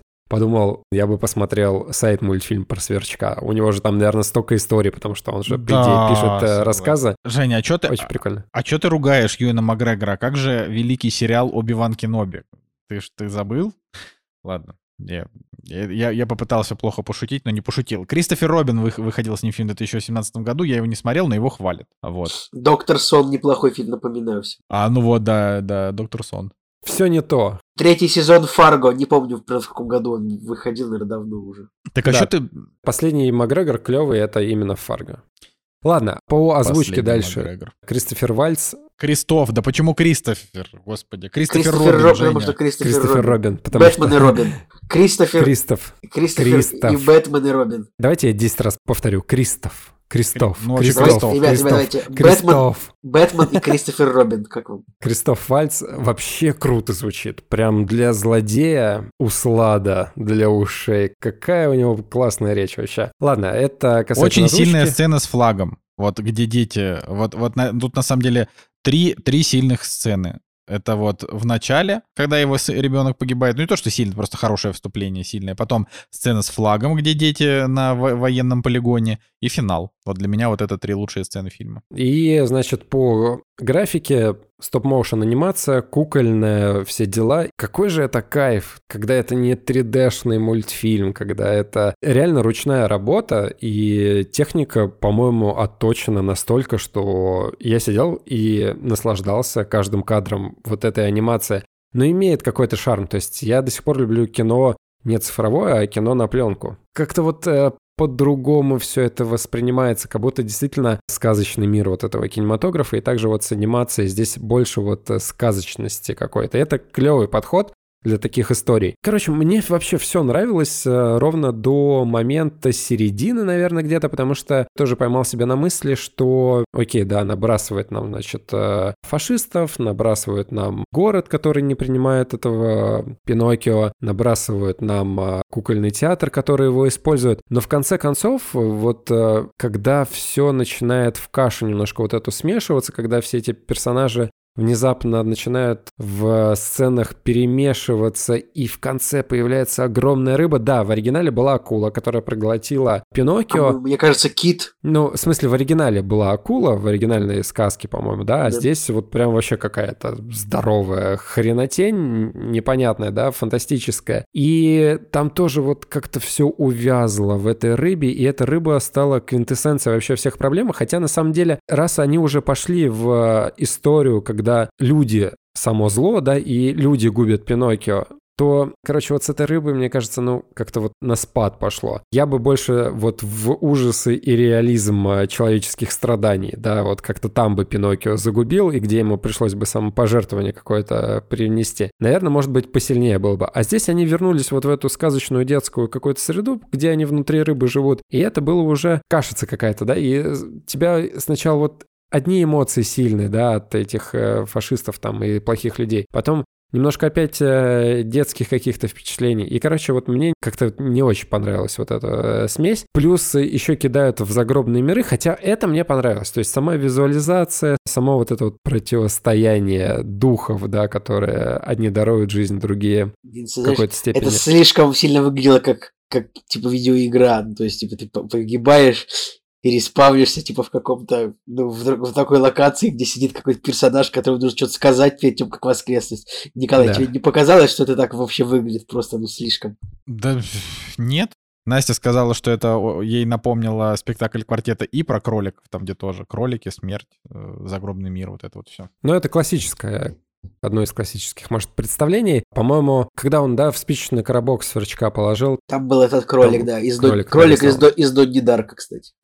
Тоже отсылка, наверное. ближе середина и ближе конец мне не очень понравились, а кон- концовка, конечно, такая трогательная. И поплакал, да, мне ком в горле был э, посмотреть на то, как эта история заканчивается. Единственное, непонятно, да, что с Пиноккио как бы дальше-то происходило. В общем, смешанные чувства. Я на самом деле поставил 8, потому что в общей массе у него очень много плюсов, и техника съемки, и персонажи, и визуализация вот этих проблем детских. Я вот не считаю, что он избалованный ребенок какой-то, да, трудный в начале. Это просто представление ребенка, Не, он наивный, который... наивный просто. Ну, наивный, да. да. Поэтому его как бы нельзя, может быть, ругать и так далее. Ты понимаешь, что вот он познает мир, да, он же не знает, где еще добро или зло. И об этом как бы, по идее, мультфильм, да, который говорит вот с чистого листа. Опять начнем сначала. Начало. Блин, я вот думал, триггернется ли у кого-то. У меня триггернул Николай.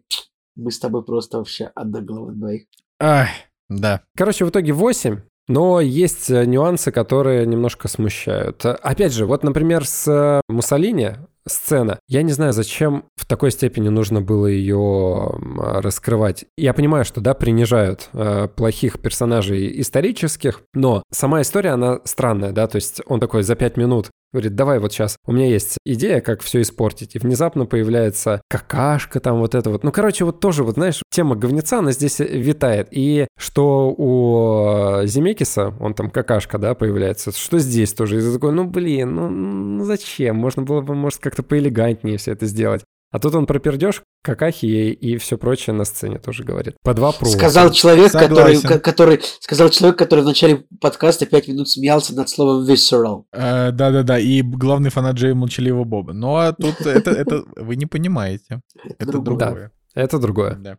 да. Ну ладно, давайте, давайте закончим. У нас еще этот, э, у нас еще, еще один, одно обсуждение на сегодня. Да, заканчиваем. Подводя итог, я, э, конечно же, знаю, что мультфильмы не всегда мое, но я думал, что мне больше понравится. Да, здесь соглашусь, но как бы в, в этом году э, пока что пальму первенства среди мультиков, которые я посмотрел, я посмотрел их прям очень много, практически все, которые вышли в этом году, э, которые на слуху. Вот этот Strange World э, от Disney, у которого там рейтинг 4, который самый там крупный провал Disney за последние там годы, его я смотреть не буду. Э, но я, наверное, остановлюсь на Enter Galactic. Скажу, что вот э, в этом году этот мультик мне понравился больше всех. Такой вот. мультик, мультик без сюжета Enter Galactic. Ну и чё? Ну хороший. Где-то до 40 минуты я на самом деле вообще думал, что это чуть ли не лучшее произведение э, Дель Торо, которое я видел. да, серьезно, я сидел и смотрел. Но до 40 минуты. Дальше все вот уже под вопросиком было. Ладно, какое у нас еще обсуждение на сегодня? Да, да. И напоследок мы обсудим Wednesday. Э, это главный хайп последнего времени. Вообще какой-то невероятно дико неожиданный хайп. Э, это э, сериал, который я не планировал смотреть, пока собственно, меня не захватил вот этот вихрь, вихрь хайпа тиктоков, которые там со, со всех сторон. Сегодня, и... кстати, была шутка о том, что мем я видел, о том, что если сериал не завирусился в тиктоке, Netflix таки отменяем его. Да-да-да, но это, кстати, это справедливая шутка, потому что много хороших проектов идет под нож, но так или иначе, значит, что такое Wednesday?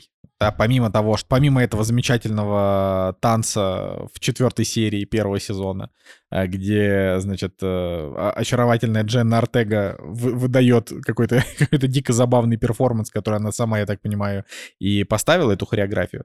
Значит, Wednesday — это, э, ну, если можно так сказать, спин семейки Адамс. Вот. Женя Москвин в прошлом выпуске рассказывал свои впечатления о пересмотре «Семейки Адамс». Вот, значит, Wednesday — это это проект, который, вот он вышел на Netflix, это сериал, э, у него, очевидно, будет второй сезон, а то и третий, то есть там прям, как бы там все хорошо, очевидный успех.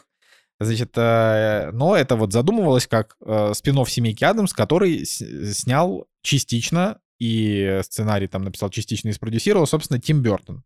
Вот. А, да, и что важно, значит, что важно? Мы, во-первых, Э, мы, во-первых, думали, что э, это вот в прошлом, в прошлом подкасте обсуждали, что и прошлые фильмы оригинальные снял Тим Бертон, а их снял Барри Зоненфильд. Это такая, это эффект Манделы у нас случился, то есть, да, этого не было.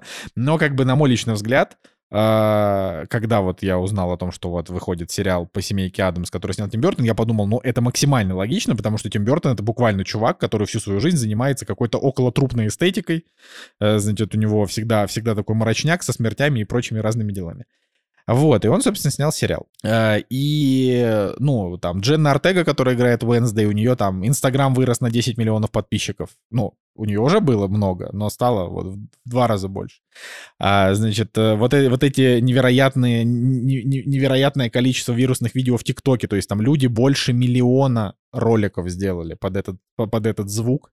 А, и ну, в общем, я так могу сказать. Сейчас Жека Москвин его будет по-всячески засирать, поэтому я помолчу и послушаю, что Женя скажет, потом выскажу свое мнение. Я пока просто общую канву описываю. Как бы в сериале есть семейка Адамс, она есть.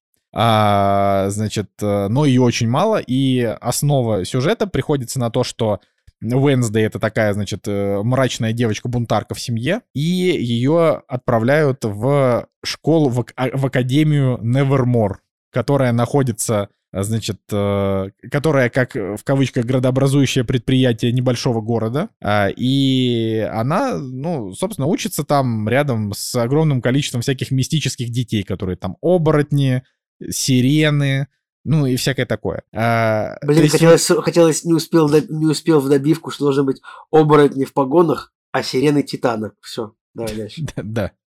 Вот. А, и как бы вот по сути этот сериал, это, опять же, это все, это все пока что общеводным, потому что Женя просто не любит рассказывать про сюжет, он любит всегда про впечатления говорить.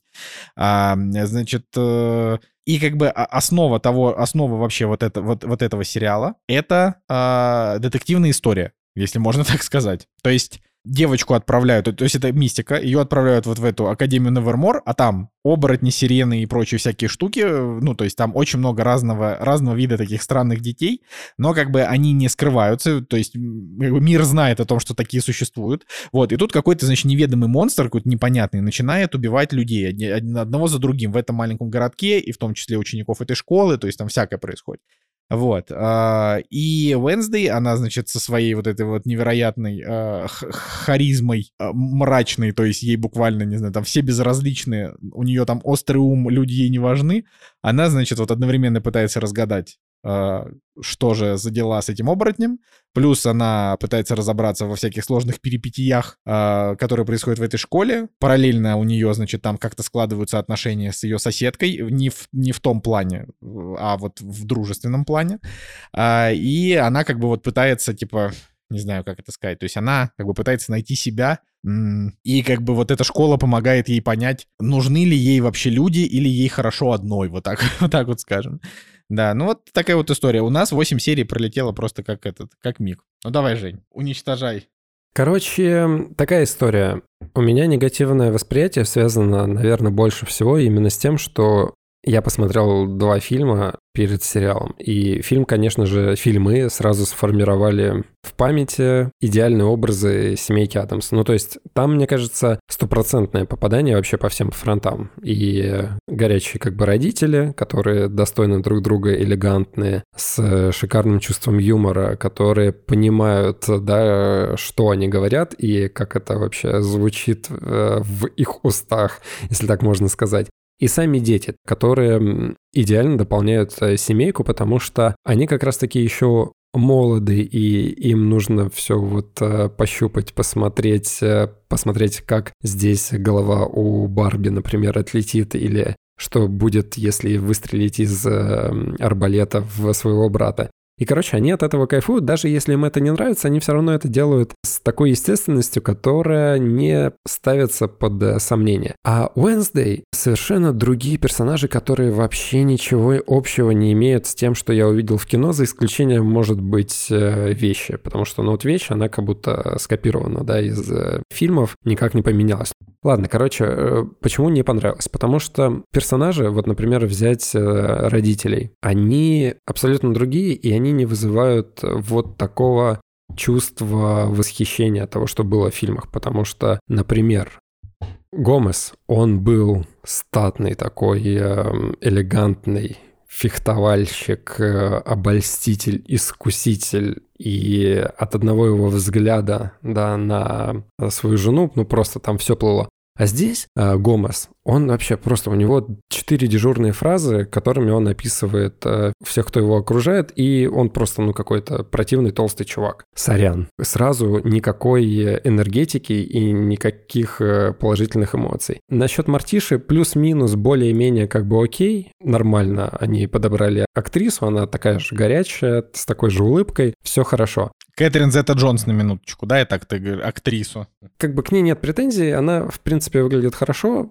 плюс-минус то, чего я ожидал увидеть. А дети, они другие. И если в фильмах они были действительно парой, которые дополняли друг друга. Например, когда они ставили друг над другом опыты, и Уэнсдей над братом, там, не знаю, стреляла в него или так далее, то ее брат, он не был забитым каким-то чухмырем. Он э, был толстый такой э, парниша, который выглядел как будущий глава мафии какой-нибудь, да, и которому тоже, видимо, по приколу было поставить над собой опыта, потому что он немножко туповат в плане того, что, типа, ну давай посмотрим, что будет, если ударить в меня током или посадить на электрический стул. А в этом сериале, блин, какой-то ботан непонятный, на которого все бьют, из-за которого Уэнсдей заступается. Ну, короче, он там вообще какой-то склизкий, непонятный чел. Ну ладно, это все второстепенные персонажи, да, сама Уэнсдей. Вот здесь немножко противоречий, потому что в какой-то степени э, Дженна Артега, она неплохо выглядит, то есть вот этот да, она вообще, Да, она вообще краш. Ты чё? Ты чё? Ладно, я молчу.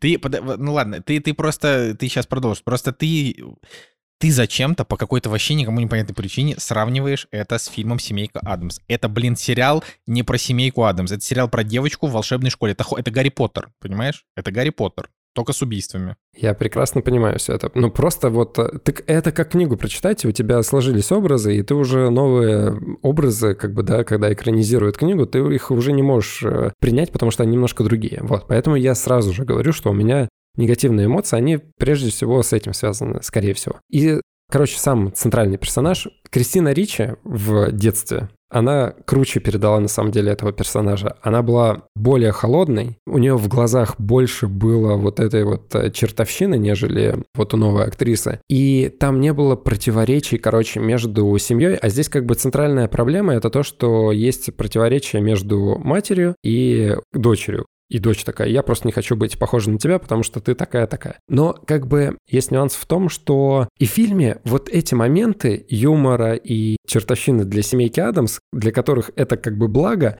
а для других это зло, в фильме это все более кайфово обыграно, а здесь немножко все топорно. То есть вот Топорное — это противоречие между родителями и детьми. Топорные вот эти вот немножко детективные истории. Банальная, супер банальная похожесть на Гарри Поттера, где все вот эти вот э, персонажи одеты в такие же, не знаю, там одежды, какое-то подразделение на тех других и этих. Похоже на Гарри Поттера, все об этом уже сказали, но мне показалось, что это какая-то дешевая пародия или версия вообще Хогвартса. Ну, например, возьмем игру, где нужно на каноэ было плыть и брать этот флаг и ехать обратно. Но это так дешево смотрится. Просто, типа, что это за игра? Ты берешь на каноэ, едешь, берешь флаг и возвращаешься обратно, но у них есть какие-то там всякие приколдесы, типа копий, которые из этих каноэ выкидываются. Ну, короче, какая-то чушня для детей вообще совсем. Мне в моем возрасте, мне уже вот это казалось, э,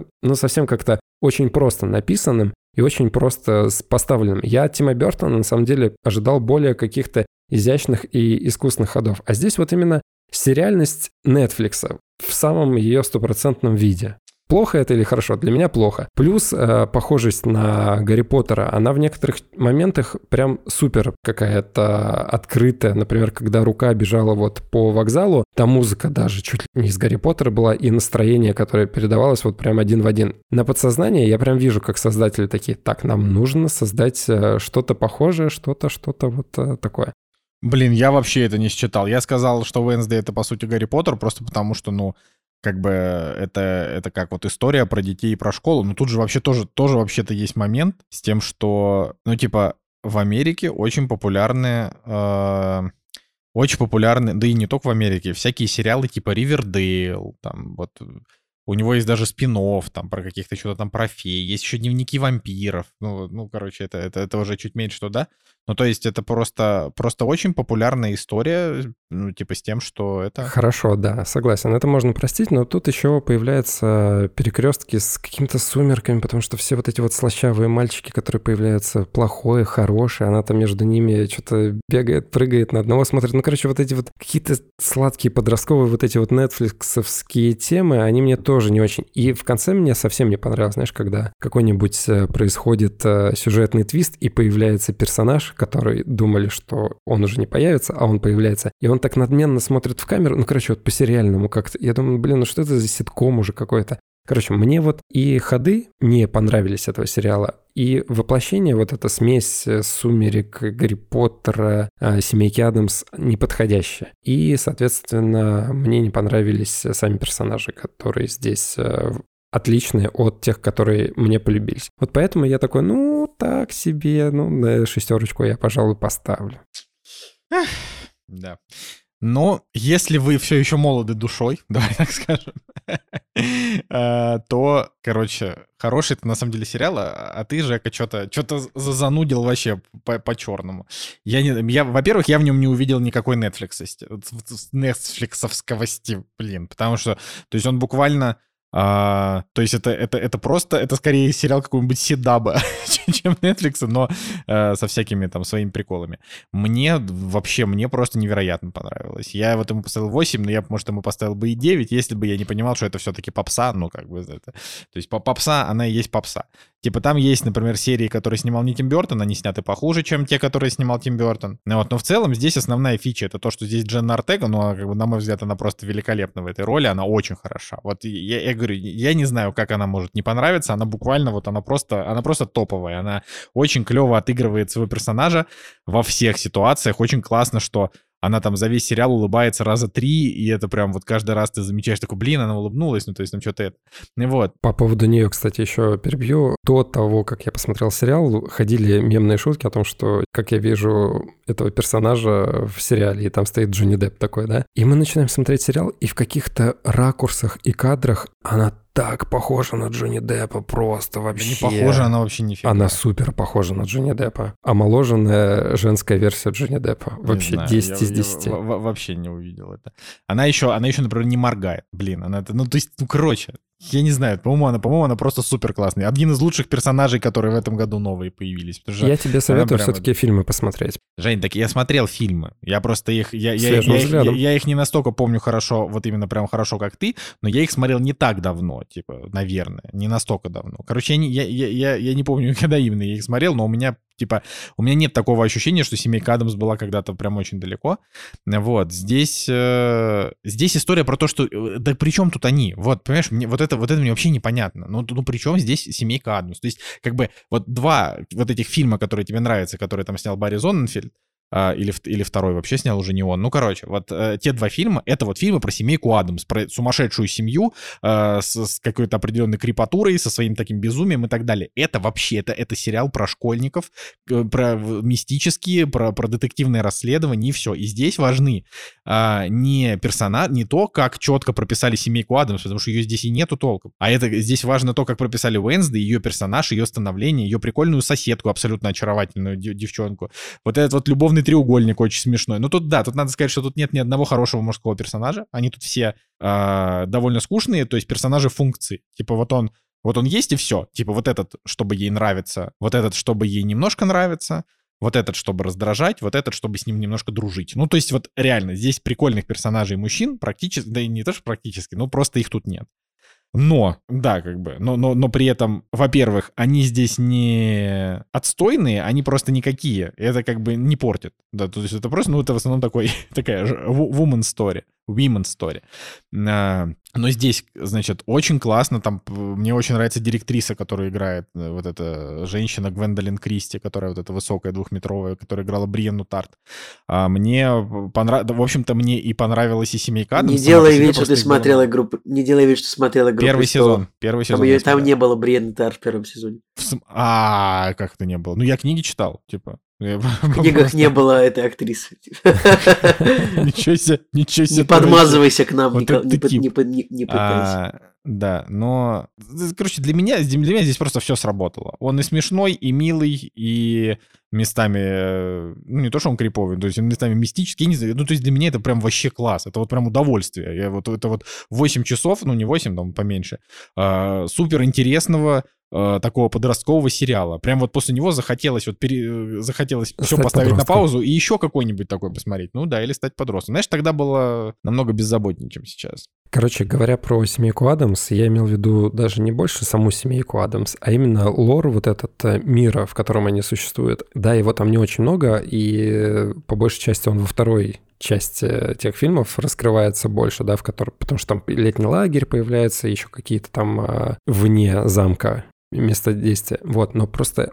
сам лор, он там не вызывает э, сомнений с тем, что происходит, и плюс еще от него начинаешь кайфовать. А здесь как-то вот все намешано, и оно не очень сочетается, может быть, друг с другом до самого конца на 10 из 10. Хорошо, если тебе понравилось, я вообще безумно рад, и это, это очень круто, когда какие-то проекты нравятся. Я просто именно от сериала не очень кайфанул. Не, ну это, это грустно, что ты от него не кайфанул. Но, но мне кажется, что основная ошибка — это именно то, что ты его слишком сильно равняешь по семейке Адамс. А как бы если бы ты его рассмотрел как вообще отдельный проект, ну, я не знаю, ну как даже, ну, сложно сравнить. Ну, как вот в Star Wars, да, там же есть отдельные проекты. Ты же не можешь, а, не знаю, Андера судить по Мандалорцу, да, или там Оби-Вана судить по... Ну, то есть это, это, все, это все разные проекты просто в одной вселенной, но их делали разные люди, там разная стилистика. Ну, не обругал на 6 из 10. Такой проходной, короче, какой-то сериал. Ну, в общем, да, так что давайте, как это... То есть, понимаешь, по сути, твое мнение о сериале. Интересно тем, что ты, наверное, единственный человек, которому не понравилось вообще. Потому что у этого сериала самый высокий рейтинг за всю фильмографию Тима Бертона. Я не, не знаю, на самом деле, согласен я с этим или нет, но как бы у него все-таки есть крупная рыба, uh, у него есть Чарли шоколадная фабрика, это же он снял, да? Я сейчас, вот, uh, но, Николай, ну, как бы... что, что во фразе «давайте заканчивать» тебе не понятно? Я не понял. Да. Короче, а, вот, но тем не менее, тем не менее, а, типа, да, Ж, Женя, вот, вот, вот он так это об, обругал. Но я уверен, что грустно, грустно. Мне это, это, это разрывает мне сердце. Но ладно, пишите там в комментариях или записывайте нам аудиосообщение. Ладно, не записывайте, пожалуйста. Давайте писать все-таки комментарии текстом. А, значит, о том, что вы вообще думаете про Wednesday. Может быть, вам тоже кажется, что это проходняк. Вот. А мы наш э, долгий, долгий в этот раз подкаст заканчиваем. Вот. Да, друзья, с вами был Николай Сугулиев, Евгений Москвин и Николай Солнышко. Всем пока. We were a king once. Can we be king twice? We were bathing in milk, played for diamonds and silk once. But we want it twice. My show was a magnet for the crowd. No one could resist Volper's crown. Now the little ones, now the married ones prefer Garbo, Gardel, Valentino, La Voce di Caruso, jazz on the radio. You were the kings once. Mon Dieu, was it nice? You were knight of the night, full of glory and might once. So let's get it twice. We need an ace, a prince, a hero, with no fear, no tears, no shame, who can take us around Il Mondo back to success and fame in you, believe in me, believe in you. We were a king once, we can be king twice. We lit big fat Dunhills with hundred dollar bills once. Can we do it twice? From Monte Carlo Paris in my silver blue Bugatti. We need an actor, unique, not a able. Listen to me, mes amis, my bambini. I am the Paganini. Believe it, believe in me.